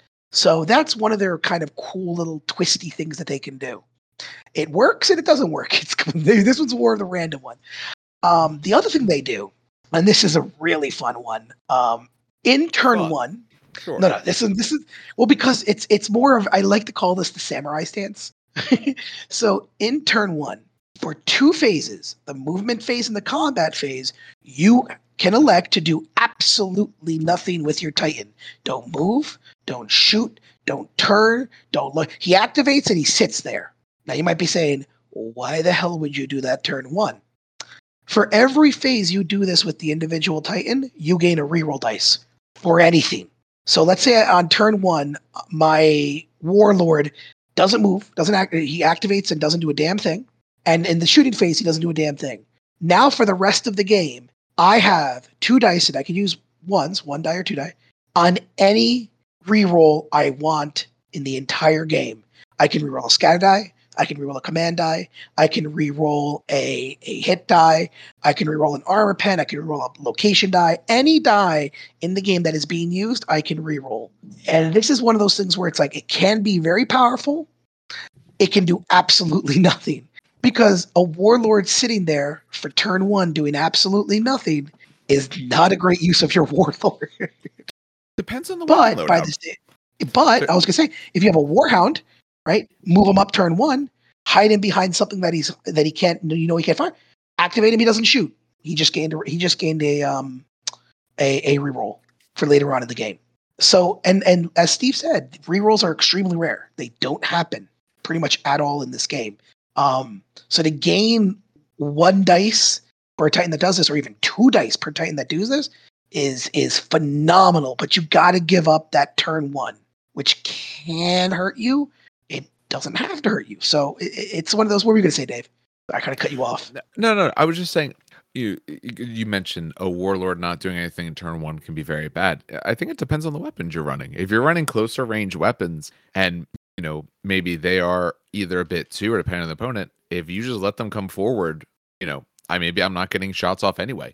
If I'm only moving four inches, maybe six if I push it, I'm probably not get. I might not be getting into range anyway. Okay, I'm not doing anything that first turn. I'm letting you pull into the position I want you in, and now I'll be able to guarantee that time when I really don't need that one miss because that's when you're going to miss. Or command. uh, I've usually used it for uh, re- um not reacted as uh, command checks because those Yeah. those suck to fail. Those suck. But sometimes, like I said, I want to fail it. Sometimes I want because I can choose on the chart what I can do. You know. So it- it's really cool that that is like its its little thing. Um, but yeah. Um, now that was just special rules. That's those were its Legion rules. Um, it only has one stratagem, and it's one of the strongest stratagems in the game. It's also one of the more expensive stratagems in the game. So again, that because you only play with really five stratagems. So three stratagems is what uh eighty percent of your no so, so 60 60 Sixty 60% of your yeah, sorry i was doing i was thinking 25% because i was counting custodians before um so it's 60% of your entire strategy but it's offensive surge so in the combat phase you choose a maniple so it has to be in the maniple so you can't choose the war master to do this as a slow tear trickles down my eye um each titan in that maniple Yep. Yeah. 100%. Each Titan in that maniple may attack twice with one of its weapons, but you increase the reactor dice by one. So you're a reactor by one in addition to any other effects. So it's not as powerful as. It's not as. Uh, Steve mentioned like the double activating Titan. It's less this Titan goes crazy. It's more this maniple goes crazy. Um, and again, you attack. So, for example, my Warhound with dual bolters. Now it's attacking with three of those bolters for one heat, which is ridiculous. Or my warlord may can attack again with its plasma cannon, and it can be out of order. It's this is the cool thing about it. It's it's just twice attack with one of its weapons. So I can attack with my missiles, or uh, sorry, I can attack. Let's say your shields are down. I can attack with my plasma, attack with my Gatling. Let's say you're really hurting an area, right? I attack with my missiles. Let's say they didn't do anything. Maybe I'll go back to my Gatling, fire that again. So it gives you that choice. The downside with this, besides the CP, and this is this goes, I think this ha- we talked about this like literally our, our first podcast, is when the hell you play this. This is one of those stratagems that if you play this at the wrong time, it does literally nothing. Um, and this has happened to me a lot because it's it's the maniple gets to attack twice with one of its weapons. But if you play this where you know Steve knows I'm going to play this during this turn, he hides, and I and I play it, uh, or maybe he kills one of my titans before they can do it. It hurts. Like it- it's a three point stratagem. So if it doesn't go off exactly when you need it, it it is it, it hurts a lot. I, I think during our game, Steve, right? I'll use our game as an example. Mm. I had two warhounds literally able to double fire on his warhound squad, and then two warhounds that were completely behind cover couldn't see nothing. Yep. And it took me a good 10 minutes to figure out whether I want to play the stratagem or not because I can play it and I know for a fact those warhounds are going to hurt that warhound squad, but I'm not using it to its maximum effectiveness because the other two warhounds literally uh it was they were 520 points of 2000 points, a quarter of the army would not be able to use it. So it it it, it it's one of those stratagems and it, it, that it's it's super powerful, but you got to know when to use it, how to use it, and I've gotten better with if it. your list is built for it too. 'Cause Yes, you if your list is double maniple list, which would have the effectiveness of the strat. Yeah. Well, the problem with it, it's got to choose a maniple. So I know that's what I'm saying. manip- If you have a double Oh. maniple list, the stratagem is half as effective. Yeah. Oh, So true. Oh, yes, usually yes. Half the army. Yes. A instead of maniple all Yes. army. often be just your whole army. Yes, There usually is your army is a single maniple, unless you want to go double man, which has its Yeah. perks. You get a second um, Princeps trait if you do that. true, true. But again, it's it. But, Then I yeah. would the offensive surge. Now their war gear is um did go up in points a little bit. It was 15, now it's 20. Um, it's probably again one of the again they they have some of the best stuff, but it's expensive. Um, They absolutely have the best stuff, I think. yes. Uh, So there it's the hunting I hate aspects. you hate it because it bifurcated your lever. Um, the hunting auspex uh, is essentially reduce the penalty to hit when firing at targets more than 12 inches away by one to a minimum of zero. So essentially, this is any you, you know you can rack up negatives in the game. So like you're behind cover, negative one, maybe negative two. Maybe some weapons have a negative one to long range or negative one to close range. Essentially, if you are with outside of 12 inches, you ignore one of the negative modifiers uh, by one. So let's say I'm shooting again during the game. We're shooting a reaver that is, you know, minus one behind cover. That would require it to be fours. Maybe I want to target the body. That's a five six right there to hit. But I'm outside of 12 inches. That brings me down to a five to hit, which doesn't seem like a lot. That doubles it. That Uh, yeah, doubles that doubles the amount of hits. Um, now, the, again, it's 20 points, so it does add up very quickly. And again, when you pair this with offensive surge, it becomes deadly, but you're only using this on one maniple. What I found was that, i- and this happened, I think, against Dave and also against Jay, uh, Josh. If they get within 12 inches, this, this 20 points is completely useless. Uh, and I usually usually you stick these on warlords or maybe reavers, um, which are usually within knife fighting range anyway in the middle of the game, unless you stay back. So um, what I found usually was putting hunter auspexes on either my brawling warlords or maybe the warlords that stand back. But I never put hunting auspex on like a warhound at all, ever, or very rarely on a reaver. I usually put these on fire support models that I use to hang back and brawl or hang back and, and fire from far away.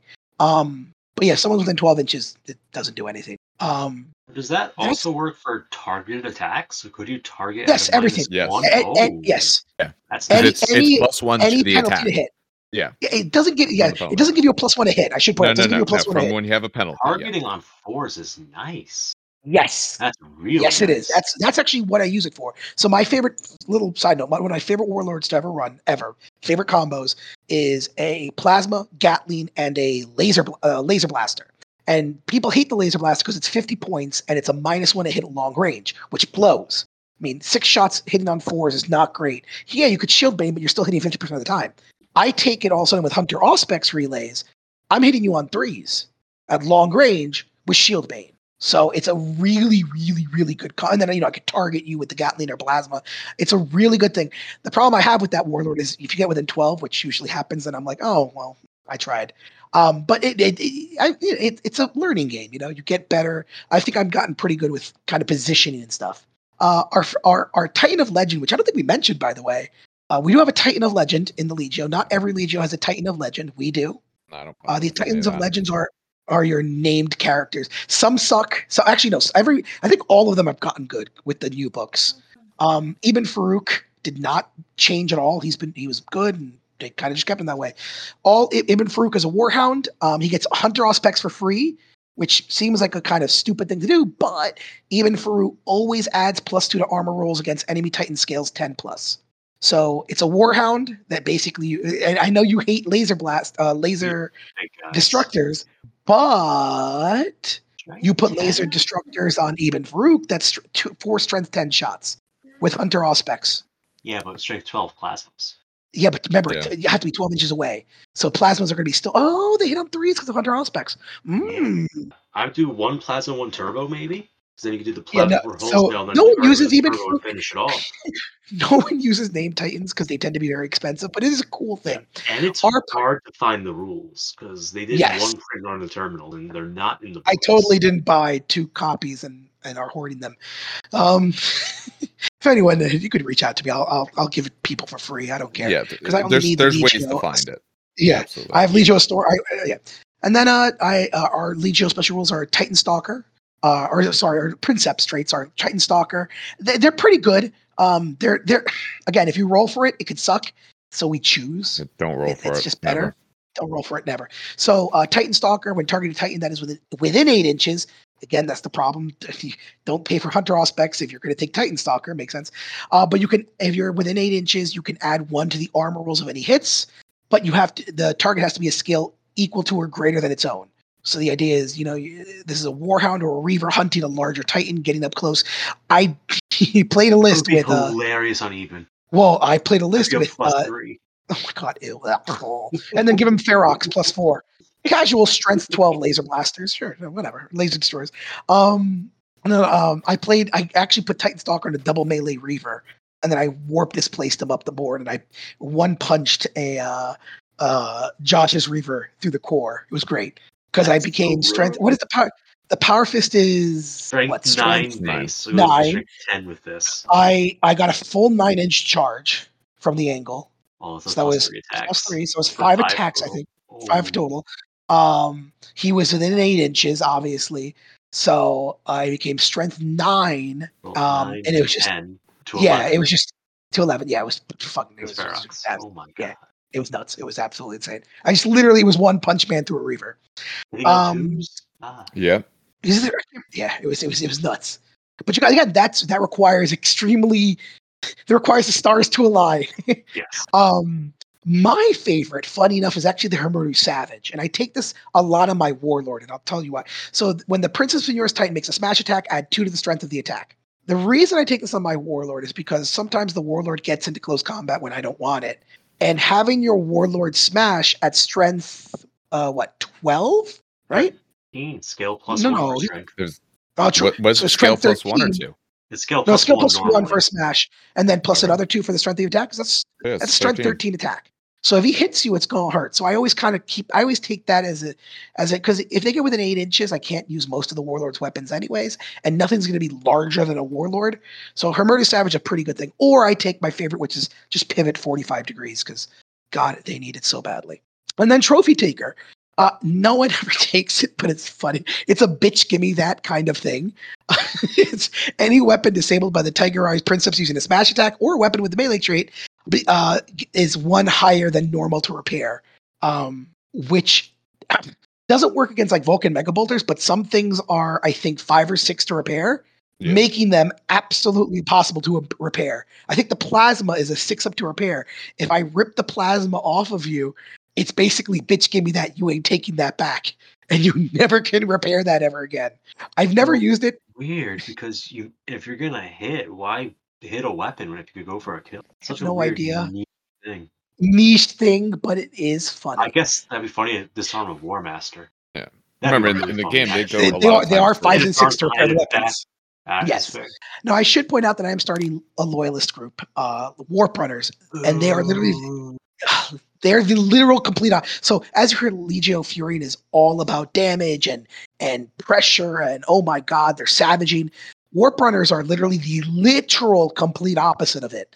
Um, so they are they are loyalists. They're they're complete loyalists, and um, so they have two special rules as well. Ironically, they have uh, almost very similar. Sorry, sorry, they have two special rules. First of all, uh, the first and second turns, Legio Astorum Titans may add two to their boosted movement, but you must roll two reactor dice and choose the least favorable result. So this is kind of cool. I like this one. Gives a little bit more boosted movement. So this makes a Reaver move what el- uh, eleven? I need math here. Someone. So Reaver boost nine. Reaver's boost nine, right? Normal Yeah, boost nine. nine. Yeah. So boost. Yeah, 11. so so boost eleven, a warlord can Yeah. move eight, right? And sure, you roll two dice, pick the, the least favorable, but two inches in a four by four board is actually a lot. And remember, if you double move, this does actually count for that. It's turn one and turn two.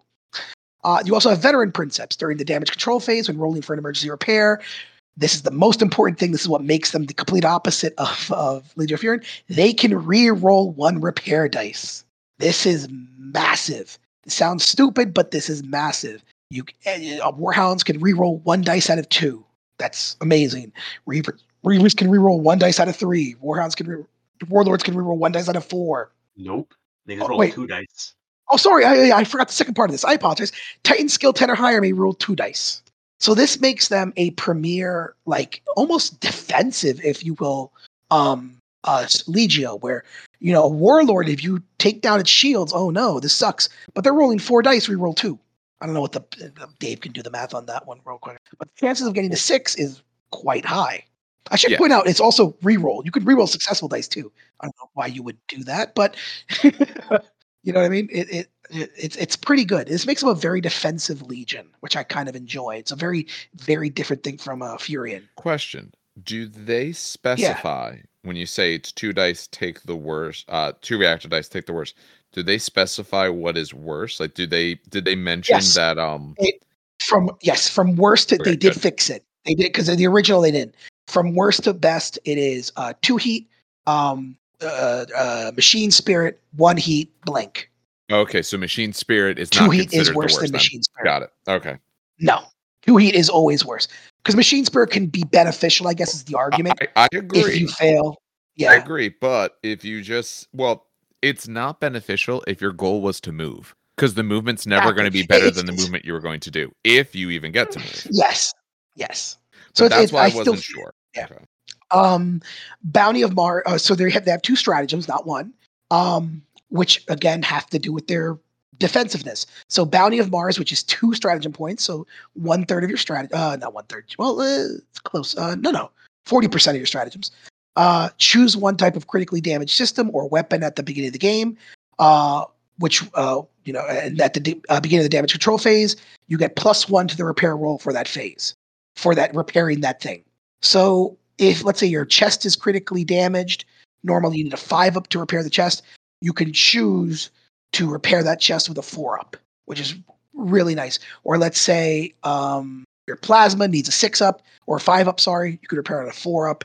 It's a kind of nice thing to repair. Um, however, this is not the most important stratagem that the Legio War uh, Storm have. It's machine defiance, one of my favorite got like not I shouldn't say got you because got you is so negative. Um, but it's one of my favorite like haha fuck you moments. Um, And that's not negative at all, of course. no, no, no. It like got you. So like I don't know for people like listen, got you moments is like I'm not gonna tell Dave that this is what I can do. And so when he does it, I'm like, "Oh, I got you. I'm gonna beat you now. This is more of like you, know that people are gonna 99.9% of the time this is in their stratagem pile. Like with uh, with Furion, maybe I'll take it, maybe I not, depending on the maniple. That you will absolutely take this stratagem 100% of the time.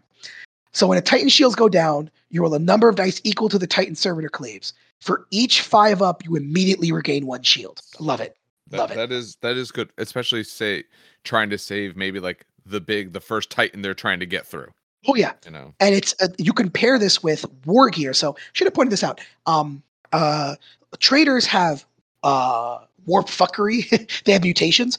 Uh, Yes. Loyalists have war gear. They can pimp out their titans. For example, they can make their their really cool upper racks instead of being what we talk about fixed forward. They can turn it into a 90 degree arc, which is really good. Um, traitors can't do that. Um, I think you compare this.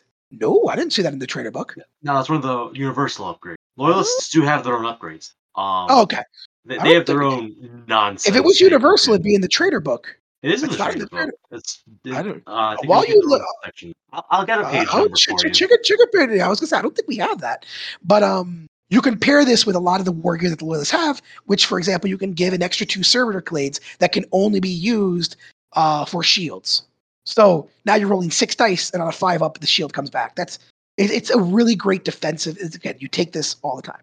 Uh, they also have a Titan of Legend, uh, which is Lucius Praetorian. Such a pompous name. I love it. Uh, it's a Reaver Titan with any weapons of your choice, as always. But you have an extra servitor clave, and you add one to the repair rolls for your Lucius Praetorian. So it's a Reaver Titan with four servitor claves to repair, and they get plus one to the entire die pool. How many extra So your pop-? Ah, he's over there on the bookshelf. I'd have to look him up. Uh, that's fine. I thought you had the books in front of you. No, no, no, no I, I, uh, I don't. Um, I, re- I wrote all this down weeks ago. ah, Yeah. Uh, but I I, mean, know most of them are expensive. Yeah, they're more expensive. Um, uh, I'll, I'll I'll put it in the show notes. Um, the Princeps traits are also pretty cool. Um, uh, again, don't roll for them, please. Just just house. It's I know it's a house rule, but it's just a common sense house. One of those house rules where it's House. It, it, Yeah, it's- it it's a a- it universe- adds yeah. Fun. yeah. It, it, the, it, the it other did option on- yeah. is not fun. Ran- fun. Exactly. Some amount of randomization. Randomization that feels fair can be fun. When you when you you know when you play this game, you're gonna roll a bunch of dice. Dice are gonna go your way sometimes, not go your way other times. That will still feel fun because there's enough of it. One single die roll that could go terrible for you and great for the other person is not fun. No, I agree. Yep. One thousand percent agree. So um uh where was I? Oh yeah, so Hero of the Crusade, basically, um, as long as the Princeps is the closest thing to the nearest enemy Titan, all Titans add plus one to command checks, which is great in my opinion. Um, doesn't seem like a lot, but plus one to command checks for the entire maniple, if as long as you're closer, is great. Especially since you're such a defensive Titan. So you bring your like Reaver really close up. Um, your Warhounds are now passing on what a three or a four. Your Reavers are passing on a three. Your Warlords are passing on two. It- It's basically it- it's a good cumulative effect. Uh, reckless hubris. um, uh, once per round, uh, basically the Princeps may ignore the negative effects of a critically damaged system or ignore a disabled weapon, and fire that weapon if it were functional. So Oh, wow. base now there's a there, hold on, there's a detriment. I didn't get to that, but this is pretty this is pretty, pretty wow.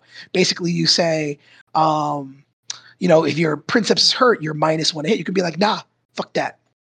I'm, I'm gonna be reckless about this. Or maybe you know someone tore off your plasma and they're like, haha, you can't kill me. You're like, haha, don't care. Um, the problem is, uh, after that system or weapon is used, you get a strength 12 hit to the body, ignoring void shields. yeah, could it's like could be very bad. Could be fine if you haven't taken much damage and maybe they just lucked out and took out a weapon or something like that. If you've already taken criticals, no, that might be awful. Yeah, or could be a one. Ah, and it is once per round, so you can do this every round, um, which could suck. But again, it's I it's, it's kind of cool. wanting to do that more. um, it, this is something that you would take if like you know you're being a knife fighter, and this is like, um, you know, you're it's a kind of a final blow. Uh, ancient MIU. Instead, I don't know anyone who takes this. Uh, I don't know why you would take this. Instead of taking a command check during the strategy phase, uh, the Princeps Titan may be given a random order. What? Wait. can't be shut You- down, by the way. It, it can't be shut down. sorry. That, that was All right. yeah, can't be shut There down. There we go. That was I'm my first But you get a question. random Is, yeah, why would you ever take it? Why the hell would Uh, you want to give yourself a random order? That's terrible. Because Vox Blackout exists. Yep, I can't Vox- of any that's ex- actual real reason. Yep. So this is there's two reasons. Um, traitors can do some fuckery where they give you I think up to like minus six on your command checks, or they could just play Vox Blackout, which ends the uh, strategy, which ends the uh, command phase, and you could just be like, hmm, okay. But if I get any order, because you think about it, Dave, the only order that really would suck would be move move, right? But first fire can work, especially if you're tight. uh, Could- you know, Could, but it depends on your positioning because Yeah, you're not getting of to those- move, so you could be out of position. in my opinion, it's like it's like the uh, one, where it's like you know rip up rip up something and it, it's plus one harder to repair. It's one of those very niche, kind of funny. Would you ever take it? Probably not. When did it say this triggered? Uh, instead of taking a command check during the strategy phase. So, but it's on play Vox blackout that ends the phase. So, Oh, that's right. But this is the that's strat. yeah, you would you still wouldn't get anything from this. Yeah, so Wait, I have the- no idea why you. Uh, so does Vo- does Vox blackout go at the start of the strategy phase? Is that how it's worded? Shuffles in with the strat. Well, the other stratagems. Yeah. Okay, then So- yeah. So yeah, this this is Yeah. just I don't know. The- The only way I could see this as being useful, I don't know. Let's say I'm gonna say it's it, not, Luper- But Well, I'm just- It's not, but I, I'm uh, we're gonna go weird edge cases here that no one should ever do. Um, if you were running, say, Lupercal Maniple, where you have tons of Warhounds, where even with your pluses, might be very tough for you to get off, you know, a command on them. Maybe then, because you could you could technically do a unit again, still a not good, but that's about the only time I would do it. Princeps because get a plus two. Yeah. And a Oh, I'm not saying it's D10 good. I'm just saying yeah. there's at least a Ugh. spot where you might theoretically consider it. I don't think there's any other time I would even. If it was a bigger Seriously, Titan, no. then I'm automatically on, on essentially on twos. Does it let you do another order, a random one, albeit after you fail orders? Ma- What's the wording? No, it, it Instead of says uh, instead of instead of taking a command check. No, so you wouldn't be able to do it after failing orders because you're not allowed. You you're not allowed to attempt So command checks. weird. Then. Yeah, uh, to me, I would say you'd have to be allowed to try weird. it. You know what? It's super Dan? If- weird. If you play Astorum, I do think we should randomly roll for our traits. Oh yeah, fuck you. One in three chance I get to activate twice, and you get to randomly pick your orders. I think that's pretty fair. Yeah, pretty fair. Yeah, no, I think it's funny. I, I was kind of when I saw that, um, I was very much laughing, but then I kind of looked at the other legios.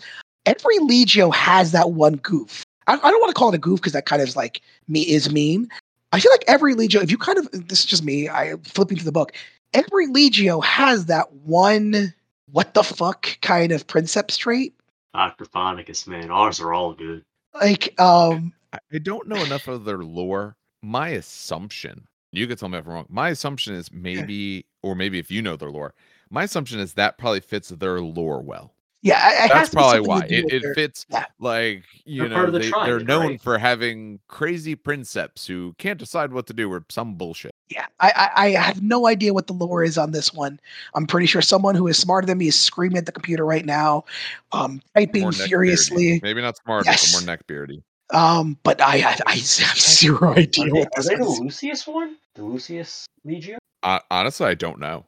No, We, no, we haven't the, are done the Lucius. deep dive in that stuff yet, so I haven't read through Yeah. all the. no, no, they're Legios. the, they're the, they're it's Legio, Astorum. They're the blue, golden, yellow. Um, no, it's it's they're they're. they're- I, I have no idea. just like, ah, An old school Titanicus, and you could correct me if I'm wrong, Dan. Yes, I the would. Storm, the Warp Runners, the one that could teleport Titans into battle? No, no, no, no, no, No? no, no, no. So there were no teleporting titans. There were drop titans. Oh, okay. Uh, and there's a- that still Tempestus exists. still has drop Titans. Yes, I didn't know- Tempestus still I has thought Astorum drop got Titan. teleportation because they're the warp runners. They No. run the warp and into the, the reason the reason they're called the warp runners and again I'm, I'm- actually i don't even want to say because i swear to god if a neckbeard starts yelling at me um So if anyone does want to, I'll have this Yep. posted on the uh, Titanicus uh, subreddit no as well as on our um, Facebook You know page Nope. I put that together. And Not gonna say the put your fluff. address for free. nope don't have the book in front of me fuck it not gonna say shit That's it. not Fair. saying goddamn word no no um in all seriousness i think they were called warp runners only because um they were the f- what they were the ones on terra defending the uh the um the uh the walls and they were one of the first ones to enter the warp breach underneath the palace oh sorry spoilers shit That, There's a that- webway under the there's a We- webway we- under the throne, guys. We've known that for 30 years, Dan. There's a webway Yeah. under the throne, guys. Now they were one of the first ones to kind of enter the warp and help the custodians out, so they were called the warp runners. Um, but I'm not going to say more because I'm pretty sure I'm completely wrong. And uh, yeah, I hope just the fattest neckbeards currently typing. fucking so Right angry now. right now. That would Oh be my God, great. love- Fuck you, I'm gonna Dave. do- You ruined my favorite Legio. Yeah. Just so damn it, I people love know, like w- w- when we go through the Legios, um, at least for Yep. my part, I'm gonna go through, read a bit of the lore, read about the different ones, make some make some notes for that. For some of these Legios, I don't know them well enough right now. There's like 32 Okay. of them All right. that they The have. Warp There's no Runners way are well known. enough. Really quick, the Warp Runners are well known for setting the tempo of war and marching swiftly to the sound of battle. Their god engines uh, at, are, are, are well tuned to the defensive nature of war, devouring kilometers beneath their massive stride. The Storm Princeps call this the War March and gladly endure the rigors placed upon both machine and mind to reach the foe sooner under withering amounts of fire. Uh, and they force the machine spirits to, to the war engines into actions, even though ancient mechanisms rebel against them, which is probably why there's sort of the random roll. they go fast. Okay. Yeah, it's not that Okay, they go so fast. that it's- gives a it's- reason they- why they have a they, random. they they they have a tempo to their their actually they kind of remind me of like almost imperial fists the idea of like a very defensive yeah very defensive very okay My friends, I'm reading the Are page. they? Yes. Oh, yeah, I'm reading the page too. There's your next epic army, Dan. You've been dying. like, ah, you. I want white scars. I want white scars. Well, there you go. Now I can do a 500 bike army. Fuck I, I so little side note I did make a white scars kind of list on on Horus Heresy and 500 bikes is just a normal list Wait, what? Oh, you're. I'm assuming you mean for For Epic, Epic. right? yeah okay, Okay, yeah That's Mm, you would never do that because it does absolutely nothing to tanks. Um, it's got no AT anti-tank, but I was, I was like, yeah, like please no, drown please. them in your bikes. That's all you do. pretty much. Um, but yeah, that's the Legios I play. That that that's about it. Seems How much? How much do you have of that Legio so far? Do you actually have any of it?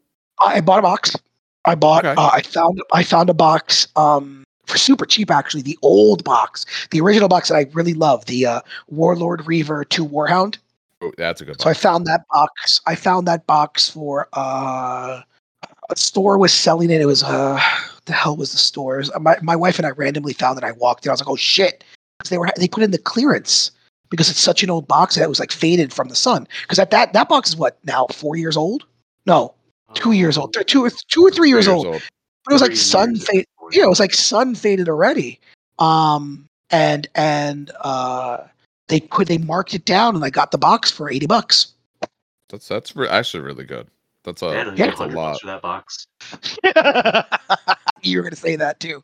Yeah, no, I got it for uh, uh, eighty bucks, and I, I just I swooped that shit up so quick, it wasn't even funny. I mean that, that that's a lot, and that's that's a good amount of uh, of essentially a maniple. You could actually run a small army of that to play the game. Yep. Like that's Yep, a yep, yep. 1250, 1500 point list. That's a very nice Axiom maniple, actually. Yeah. One Reaver short of the full thing. That was the original Axiom. Yeah. But I have a couple of projects that I'm paying people for. So that's it's last. I mean, I saw my Infinity to fucking glue and paint for Christ's sake. That's the Yeah. last thing on like me paying people to do. So that's a You do it yourself. long. Oh, no, this is the one thing I won't paint. I think we talked about that in like the first episode. It it I can paint normal 28 minute, minute miniatures fine. I can do epic fine, but for some odd reason the Titans just do not click with me, and I I just the amount of trim, just, it, it's weird. It's weird. Oh man, I was in trim hell the other day. I know you told me. Two hours just painting the trim on one Reaver's like shin armor. I didn't even do highlights. I was just base going. All right, that was yeah. I don't know. Um, An so air- for those who don't know, there there's a Sharpie method for doing Yeah. all the trim. Um, Oh yes, we were people discussing. swear by it, and I ah man, I wish I picked the Sharpie color. I really do. Legio Vulpa trim is bone. It's, it's essentially a, a bleached Ooh. bone color, but it works pretty well with an airbrush. So I'll spray it, and I literally airbrush the panels, you know, to get all the trim done, and then I'll go in and blacken the inside, so that way I can do my seven uh, seven color layers on top to be able to get the uh, marbling effects. Because I'm not going to airbrush the marble on that. Brush it on other bases, but not on that stuff. Would Uh, stippling work as well? For But that's um, what I Vulpa? um for the coloring. Yeah, that that's exactly what I do Yeah. essentially. I do a combination of uh stippling and washes. It's um four paints, three washes are what I use. Uh, that's what I use for purple, and I use the same amount for the red. build it up, dull it down, build it up, dull it down. Essentially, Um, pretty much, yeah, yeah. Um, you start on black. You start with um, uh, say you take the purple, some darker purples, a few layers of that, dull it back down, brighter and brighter, dull it back down one last time, and then you just kind of let it sit like that. It's the same sort of thing I'll do on like tanks or anything like. yeah. It lurks well. It just takes a really long time because obviously when you're doing the washes, layers have to dry. Yeah, to let that shit dry entirely. Also, it's gonna wipe right off, and then you'll get really sad. Oh, yeah. And the other problem is it's you can't really go back and fix it easily if you make a mistake. It takes a while to fix. So afterwards, since you've done all the stippling, you have to go back and fix up um the trim a little bit, usually because obviously unless you sponge perfectly, you've got a little bit on there. But you have to be very careful with that because if you miss, you got to wipe it off immediately. Otherwise, you're having to redo little spots. Actually, at one point, I got um it was glue on something. I forget it was my finger or something else that touched it. And when I pulled it up, because it's seven layers put throughout, there's actually a thickness to it, a little bit, not much. But I got glue on it. When I pulled it up, the glue came off and there was actually a divot. So I had to try to rebuild just inside that divot so that way it actually would look smooth. And that was fun. Yes, totally fun. Uh, it was fun. Uh, it's enjoyable though. I, I like painting. I do enjoy doing that. Um, on those Titans, I mean, there's a reason why my War Master is still not done, but at least for a while, I, I did enjoy painting them and all. I do want to get back to it once I get a few other things that I, I really need done first, but you know, they're not actually they're not. You can put tons of time into these models if you wish, but if you don't want to, there's some there's some schemes out there that can actually go real really fast. Like um, it's the black and red one. Is that Ignatum? Ignatum Is it the is one- the, is the red one with the with uh, chevrons and all that. You're thinking of the Murder Lords, I think. Murder. Lord- Yes, Black, red, black, red trim, and then optional white flames. yes, exactly. They have very cool rules. Uh, well, I haven't looked at their new ones, but in the past they had very cool They are rules, batshit crazy. Yeah, and they have a, a very nice crazy. and easy easy scheme to do. Their scheme is not that tough if you don't want to go for that high level. You can do any of this stuff to very high levels, but if you don't want to go high level, you're black. You're painting some trim, a little bit of a pain, but not too bad. And then maybe you put um you brush or some decals in. Essentially, there you go. Mhm. All right. Um, I think the last because we, we talked a little bit about Kickstarter before. I think the last big thing is a little about the rules. So as you put here, um, the, the biggest issue I have, and this is true of any GW that they do, is Any- the amount any of GW books game. they come out with. Yeah, they do it for all of them, and the same Now, I- thing is true for that. Yeah. Okay. So I will point out. So, it, yes and no on Titanicus. Um, because I'm not going to paint Titanicus with a nice rosy. Purely Yeah, so- if you want to. Yes, yes. So it's a yes and no with Titanicus. So you have the rulebook, and because they now have finally realist released Loyalist and Traitor Legio books, technically that's all you need. You need your rulebook and then either Loyalist or Traitor, or both if you want. I don't care. But that's all you need. You just need it's basically you need the rulebook and your codex. That's it. You literally need nothing else. But and this yeah, there's the but, there's a big but. Two things are missing from the Legio and Traitor books, technically three. Um, one, you're missing pretty much all the narrative ever from all the other books. So all the other books have a bunch of narrative campaigns. In fact, one book has literally a campaign rule set. Um, it doesn't even have to be narrative, it's just Two of them literally One no, for uh, map based and one for attrition. Oh, that's based, right. yep, Yes, you're right. So you're missing that. You're also technically missing knight household rules, which are in the Doom of Moloch book. Um, although technically, And this is again, also in Ryza, because that's where you get the banners. yeah. So you're oh, well, actually, I didn't even realize that. So that sucks. If you're playing a knight household, you need two more. You need two books. Technically, you don't need loyalist or traitor, but you need those two books to play. So that's rule book plus two books.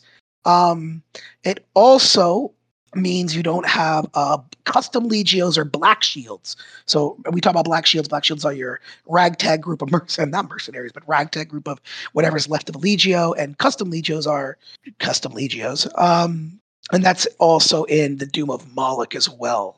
So So, uh, Ryza, defensive. oh, Ryza. sorry, uh, defensive rise.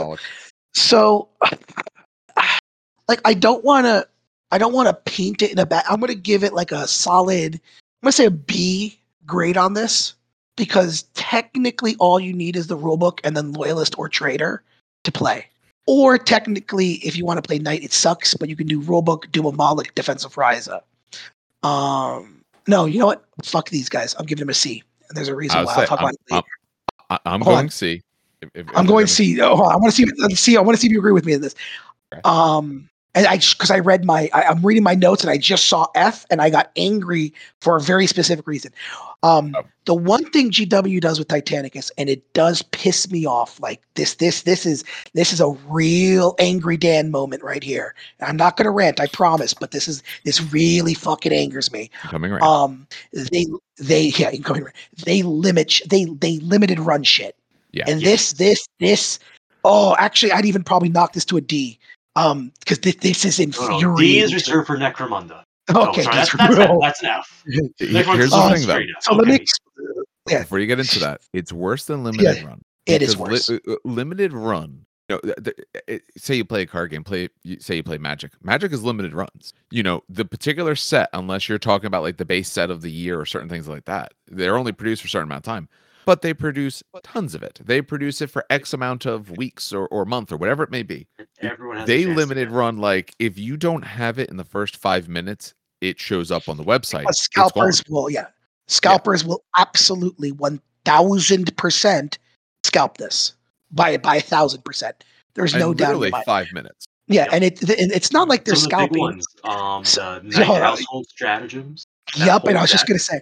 So some of the things they scalp are dice, which you know, it's I'm I'm listen, I'm the kind of geek that likes to play with, you know, I don't know if you visited my Instagram, but like I like to have Custodes dice for my Custodes, ogre dice for my ogres. I like being, you know, a little shit about that. So it that that irks me. match. Some people don't care, some people don't care. I actually care about that. Um, but some things, like Steve just mentioned, are the fucking stratagem cards for knights. So some people don't want to use the goddamn book. They want to have an actual deck of cards to pull stratagems from. Those are gone, And it gets or they're scalped on eBay. It gets worse. Um, There's house specific stratagems for the Moloch houses my that are God. not in the book. Of course. Uh my and the worst, the worst scalping, the worst I think this is the and this is what one of the big things that makes Titanicus fun is the uh oh crap, the, the that's not called random scenarios. What did you um open war is the War open engine war Open engine, open war engine cars, right? Or open what is it? Open war or open engine? open engine war, I think, is the tech. Uh, open engine. Uh, yeah, I was looking at them I guess- yesterday. So basically this is like a Legion style of plane. Um and they came out for like 20 bucks, right? Something I am. Yeah, on eBay right Oh, I'm on eBay right now. Anyone want to take a wild guess? Go ahead. 75. 60. Yep, uh, 70 to 88. Jesus. Yep. And I love it. B- BNIB, OOP, completely se- fuck you. You know what you did, piece of shit. So uh, But you that know is what, one though? thing that I'm going I to can't Bad because I actually picked You know? up for the recent card releases. I picked up two or three packs just so that my local guys, 'cause, like they'll be in for like three months and they'll be out for three months, right? If they're not in when these things release, like they're not getting it. So I always pick up an extra pack, which is bad because it makes it hard for everyone else to get packs. But like, man, it's bad. Yeah, uh, I, I'm never I'm never in favor of scalpers, but what I will say, GW is the one who causes the problem because they limit it so bad, and these people know. So And they're you know, it's, it's a niche product, and they make so little of it. I to me, they're more at fault than the scalpers because you know what? If they made a bunch, and they've done that before on things where they talked about it being limited and they didn't limit it, and it worked fine. If they weren't doing it to that level, it would be fine. I agree. I one one thousand percent agree. Yeah. One thousand, and that's uh, listen. I know I, we were They just talking about this game how great it is. Still sell out in a week. Like, it, yeah, Like, it doesn't make sense to me. It literally Like, doesn't make sense to me. for the six regular guys we have now, maybe two could get new stuff when it comes out Yeah. for those cards. It just it, it doesn't make any sense to me. And It's I know we're singing high yeah, I know we're singing high praises about GW and we're singing high praises about, you know, the product and it is a very fun game to play, but this is one of those things where I just can't put my foot down. I have to put my foot down on it. It just it's a very feel I don't like telling someone, "Oh, here's the game." And they go, "Oh, those are really cool cards. Where can I get them?" You Well, You're gonna have to print them you, yourself. are you attached to your firstborn? Do you want to give them up? yeah. It- So yeah. it, it, it it is a shame that they do that and that's a practice they do in other games as well that they still do that you know I, I think part of the problem is with how many lines how many games how much stuff they have they struggle being able to be able to do it all you can't necessarily produce everything to the level that will help everyone but then just don't make it I, i'd rather them not do the cards than now they have cards but you can't get them if you weren't in then You also Mhm. outsource Wait till the you card can do production, enough. I think. Yeah. Like all their books and cards, I think are outsourced, which yes yeah they're all they need to bring that in house already. They do it often enough. There's enough demand. They really should. They're the only people who still charge for rules and stuff like that. Their whole the- one of their big Mm. aspects is books. So you know, do them in a way that way people can get them. That said, that really sucks. And I it absolutely does suck. It's not essential to play the game, Now, but it does suck that you can't always get. for for things that feel very helpful to the game. Yeah. Like I, I love the open parts. They make the game a blast. They definitely open up the scenario generation a ton. And outside of a few very specific setups, it's balanced and doesn't break them. Unless you're playing on Shattered World, but you it, it's in the name of the card. It's broken. Yeah. Don't don't fight on a shattered world, guys. Yeah. We'll we'll go through um at Yeah. separate times um the individual books we'll do a little bit of you know the history we'll talk about the story that's in them we'll talk about what actual rules the stuff they give them.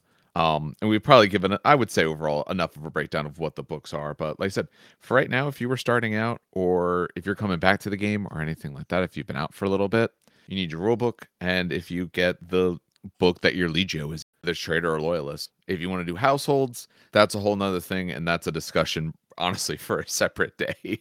Because there's uh we we talked about it before but there's a lot more involved in that i think that's a harder uh harder thing to just pick up and decide um anything else that we want to say about the game overall Steve, go ahead. I mean, it, it's the most fun game. I gave a demo. what was it yesterday? Yeah, I gave a demo yesterday.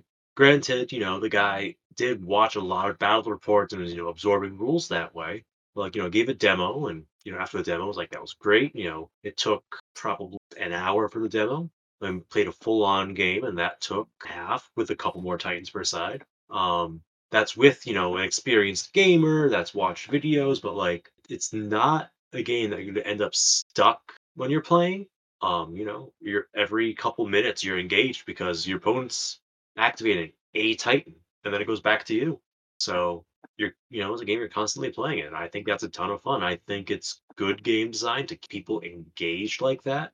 Um, because sometimes, you know, I'll be playing game of, of other games, and I'll be like, you know what, I'm gonna go next door while you're rolling your dice for your shooting attack. Um, you want anything? Want a coffee or a donut or something? No, you're good. All right, I'll be back in a minute. Um, not Titanicus. You're constantly playing when you're playing Titanicus, and not in a mentally straining "when do I unleash my gotcha" kind of way. Um, True. I love the game. It's beautiful. It's fun. the, the lack of strain is absolutely helped by the fact of how few models you have. Again, uh, assuming you're not running a, a household, a knight household or anything like that. But otherwise, you don't have many models. Yeah, you have important decisions to make, you know, and they're vital decisions, but you don't have a lot of them you have to make at any one point. So it, it you know, it's you can play. Obviously, you can play any game casually, but even if you were playing this competitively, this one I don't think is the brain burner that some other games out there, especially say, um, if we want to talk about few model count, when we talked about Infinity in the past, you know, an Infinity tournament can be very, very rough because the decisions are exceptionally important and very difficult. And one wrong decision, and you might have just lost the game there. Here, probably not going to happen or at least maybe like you know your first decision may not lose you the game where infinity yeah your first choice you make the wrong choice you might have just lost so this is even less models than that usually uh, Yeah, I mean, there's really nothing much more to add than what you guys said. To be quite, even with a knight household too, Dave, you're moving. not- yeah, It's not it's it's it's a banner. It's entire banner moves. So Yeah. you're still moving your whole section. So it's not like you're waiting knight per knight to move. It's you're moving that entire banner. So it, it's a quick game. It's a fun game. It's alternate activations. I've said this a million times on the podcast. Um, one of my favorite top one games of all times is Epic. Right? Uh, Epic clicked all the buttons. You had alternated. You had massive combat, uh, large scale war on a small scale. Um, you felt every unit what they did, even though it was such a, a, a massive scale. Um, it just felt good. And uh, Titanicus is that, just with big robots. Um, the, the rule set is slick. The, the the models are the models are beautiful. I, I I dare say that they are probably the most beautiful models that GW has ever produced. Um, pretty sure some people would disagree with me, but honestly, fuck them. It's not the crab, man. it's not the crab. I'm sorry. Yeah, it's not the crab. I, um, it's it's it's 100 percent the the these because I mean just look at just looking at the uh, um I was gonna say the Imperator, Jesus Christ, the War Master Titan. I know you're all about the Reavers, but just looking at the freaking War Master Titan and the detail and the riveting and the the the, the couplings and the weapons, it's just it's it's just it's beautiful. It's a beautiful goddamn model. Um, and it's you know it it's pose and the Each- models are Each posable. toe on that thing is posable. Yeah, it's just it's just a good damn game at the end of the day. It's a good damn game. Um and it's not that expensive. It's really not. Really not that an expensive game. For a GW game, no. Even for No. a miniature game Like in I general, said, it's not that I mean, uh, the odd 80 box $80 box that I found that I'm probably going to get skinned for. I mean, what does a normal starter box cost again? Uh, what like The full-on starter? yeah, You not the not the two player, not, not the two player. Did they still no, the sell starter like, the- box. Yeah. Comes with the rules, two Reavers, two Warhounds, and two Lancers. Yeah. That much it cost? I believe the MSRP is 150, but if you shop around, you probably get 125. Yeah, I was gonna take twenty percent off as most stores do, or like online if you buy online. 15 It's off, but yeah. Yeah, so it's like 125, Yeah. 127, one twenty five, something like and that. And then fuck it, add a. and that, uh, that a that's enough to play a whole game. That's enough to play a whole game. Uh, Let's say you want to add a warlord to that. If, if you're playing Traitors and Corrupted Titans, that could be a Yeah, that's, it's that's silly. That Just could be a 2K list if you load up enough mutations on your boys. But even let's say you want to pick up a warlord just in case, right? That's what a hundred dollar. Well, What, 110 MSRP? that's that's hundred. I'm gonna say hundred to make my life easy. You can get, you can literally get a game for 200, 200, what, 220 bucks, 225 bucks?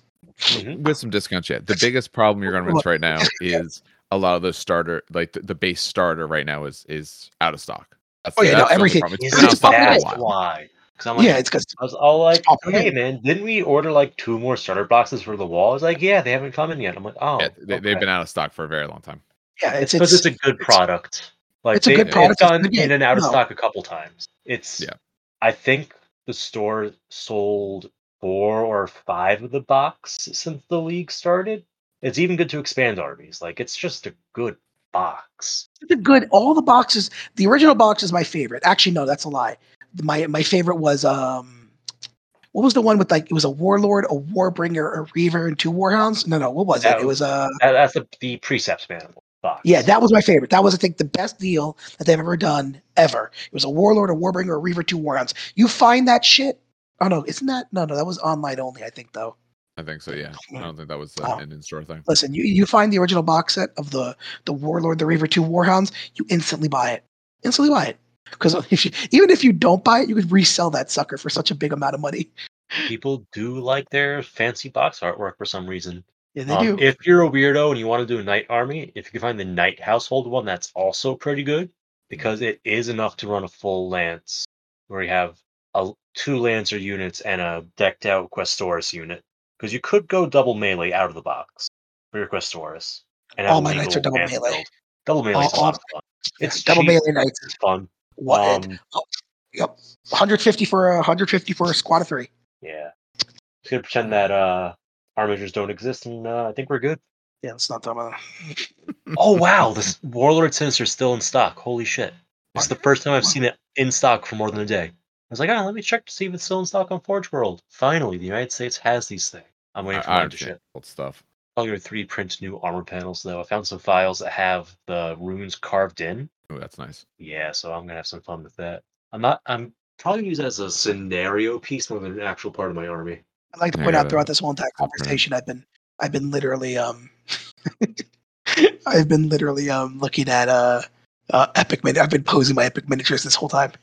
Sure. I, I paint when we while we talk. I usually do. It depends on what if Yeah. it's if it's something where I know I have to lead a conversation, maybe not, but otherwise, yeah. I you know, talk about because Oh, There's only so many hours you get in a day. Fire and forget between me and Mhm. Dan.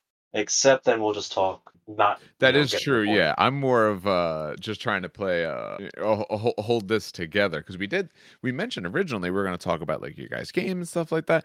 If you want, if you want to give like the the short form of it, because now it's Yeah, give the short we've been give going the for short, a while. Yeah, yeah, Yeah, yeah go on, give it like the five minute re- recap. Yeah. Okay, so let's go back to December real fast. I ran an event. Um, unfortunately, people had to drop last minute due to you know COVID exposures. Their rides got COVID exposures. I'm feeling sick. Gonna play it safe. Yeah, no, we lost out on about four people from the event because of various illness related things. Um, but nonetheless, you know, we still had six people plus myself show up, which is not bad. Uh, that's, that's Um, good espe- for a, somewhat smaller specialist game in uh, unfortunately not a really good time. That's actually Yeah. really good. Yeah. So you know, six people six people came out. Um, one of the people that came didn't actually have you know an army, but one of the guys had extra stuff. They said, "Oh, you know, come here. You know, you could take half of mine, and you know, I'll take you under my wing." So I set up a two v two game for them, so that you know the new guy could get a- you know get a helping hand, words Yeah. of advice, and some models. Um, the owner of the models wouldn't be too far away either. So they'd be like, "Hey, you know, why why you abusing my shit? I'll smack you around." Um, no, he, you know, he was good. No, he would Um, not. so on the on and so those two on the one side. On the other side, I had um, Dan and um, our resident knight household player, and they were playing the battle for the Rocky Land space elevator. Um, essentially, I took the scenario from um, the Horus Heresy Book Nine called "The Last Bastion." Um, the idea is, you know, two forces. There's a bastion. They really want to control it, but if it turns out, you know, they can't control it, and you know the, the foe is going to claim victory in one act, final act of defiance, they could destroy the bastion to get a bunch of last minute points. Um, the loyalists did not wait that long. Um, so we had loyalist um, Legio Tempestus. Um, boy, oh, Tempestus are traitors. Yeah, well, they still had loyalists. Maybe they all died on Mars in the official canon, but uh, ah, we had some on this planet too. So we had a you know a team of Tempestus on one side of the table. They had a warp missile, sorry, not warp missile, a vortex missile, an upgraded this horrible, horrible thing. And they go, wow, that's a big, scary death ball of I think I think it was a, a lance of twelve Cerastus Lancers. And they go, huh, well, fuck them. Fire the vortex missile. It scatters a little bit, damages some knights, and it starts hitting one of the support struts of this giant elevator, almost taking it out. Like, oh shit. And then every end phase, this ball of death, you know, it rolls around the table, scatters about, hits things, tears them up.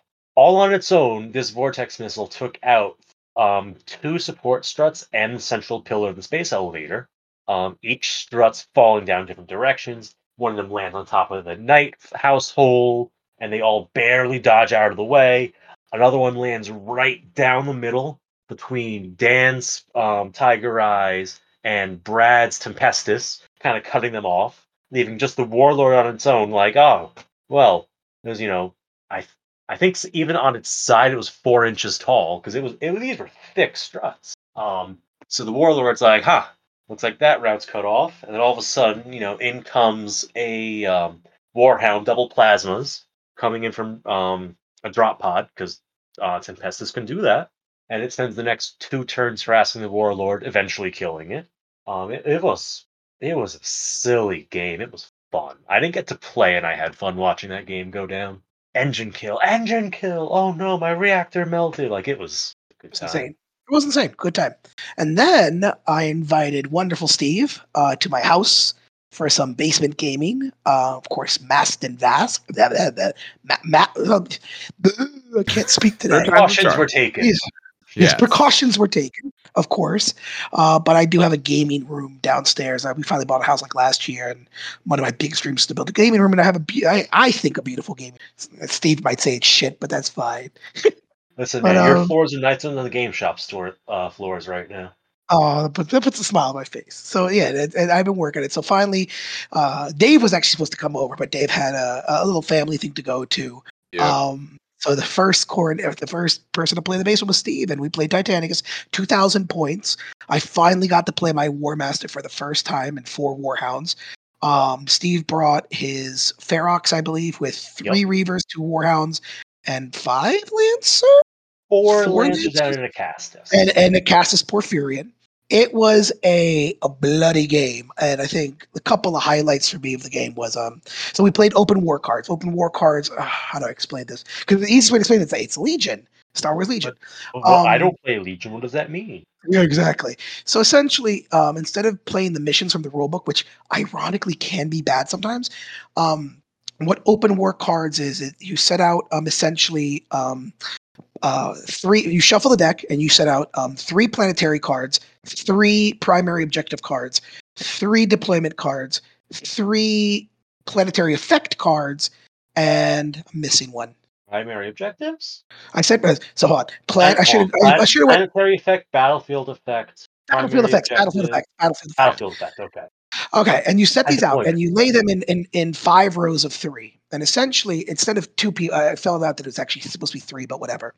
Uh, and you take turns back and forth, flipping over the leftmost card, and each player gets three turns to do this because there are 15 cards. Um, it's three times five. Yes, there are 15 cards. Um, and you can pass as well, which does count as a turn. You can't pass then flip over three. Pass is your turn. And you flip over the leftmost card of each row. And then after you each go back and forth three times, you only take the leftmost cards, and that's what you're playing with. So it's a great way to kind of not only it's like it's randomization with choice. I, I please someone, Dave or anyone, just Okay. Yeah. So it gives you a like this cloud of battles that could be, and you narrow it down. yeah. it- It, it, so the, the premise originally, I, I, I guess in this, that's how they officially tell you to do it. No. These cards? no. uh, no, no, no. It's completely different. Officially, you just I- draw. I- but that Yeah. So, so, Bullshit. so in in Legion, when you play Legion, it's you're setting out nine cards, three of the different, three of each type, and then you're okay, making that's right. two choices in Legion. Uh, when you do it, and the idea is that, like I said, you have this grid, so you can see to the leftmost what your game will be if no one does anything. In Legion, the the reason this is done is because when you come to the game, you come with a set of cards. You come with your set of nine. They come with their set of nine depending on who has initiative. And in Legion, they call it red and blue, but essentially, whoever has initiative, um, that's going to determine whose deck is being used, and that determines who gets first choice. So the big thing in there, the reason why it matters, um, doing it this way is. You know, I didn't get to choose the cards. You laid out your cards randomly, but you laid out your cards. So I'm trying to choose and remove things or try to keep things best I can that will help me. You've probably selected your stuff to be advantageous for you as best you can. If I notice, oh man, this mission is out, mm, for you, that mission will be great. Well, I'm going to flip it then. Maybe you don't do your choice because you want to make sure that one of these piles stays higher because you like those choices. In here, it just it adds a little bit of of of player agency rather than just a pure random choice, which is nice because then I can look at it and say, well, you know what, uh you run your titans very hot. Well yeah we're on like a world with a volcano and it's going to get warmer near the middle. I'm not going to touch that row then. You're going to have to spend one of your two choices to flip it if you want to get rid of that you know but yeah in, in legion it's a three by three grid and you're doing two flips It- each this one is three by or five by three, so that's why you have the extra the extra Okay. third turn, I guess I should say.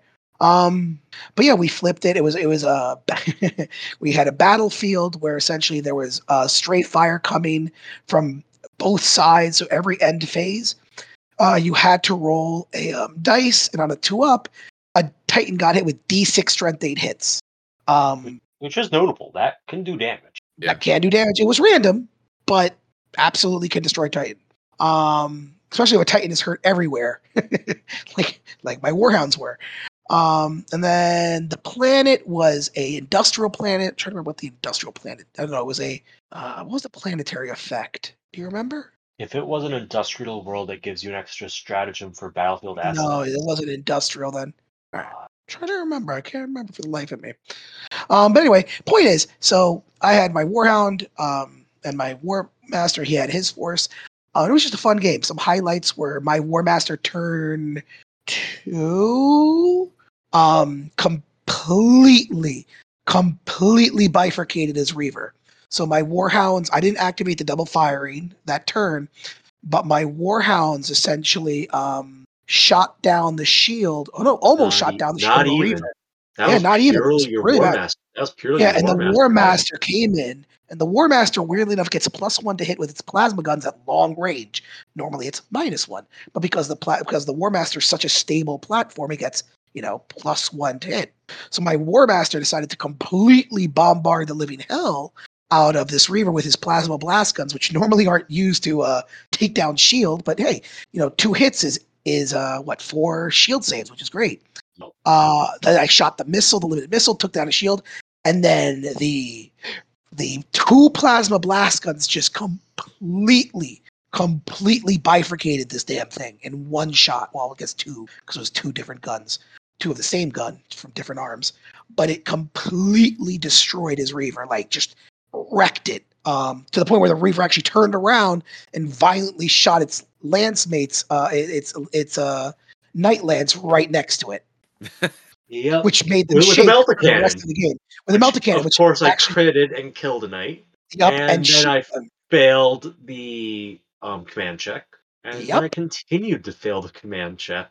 it actually shook them for two entire turns. For their, the rest of their lives, actually. Yeah.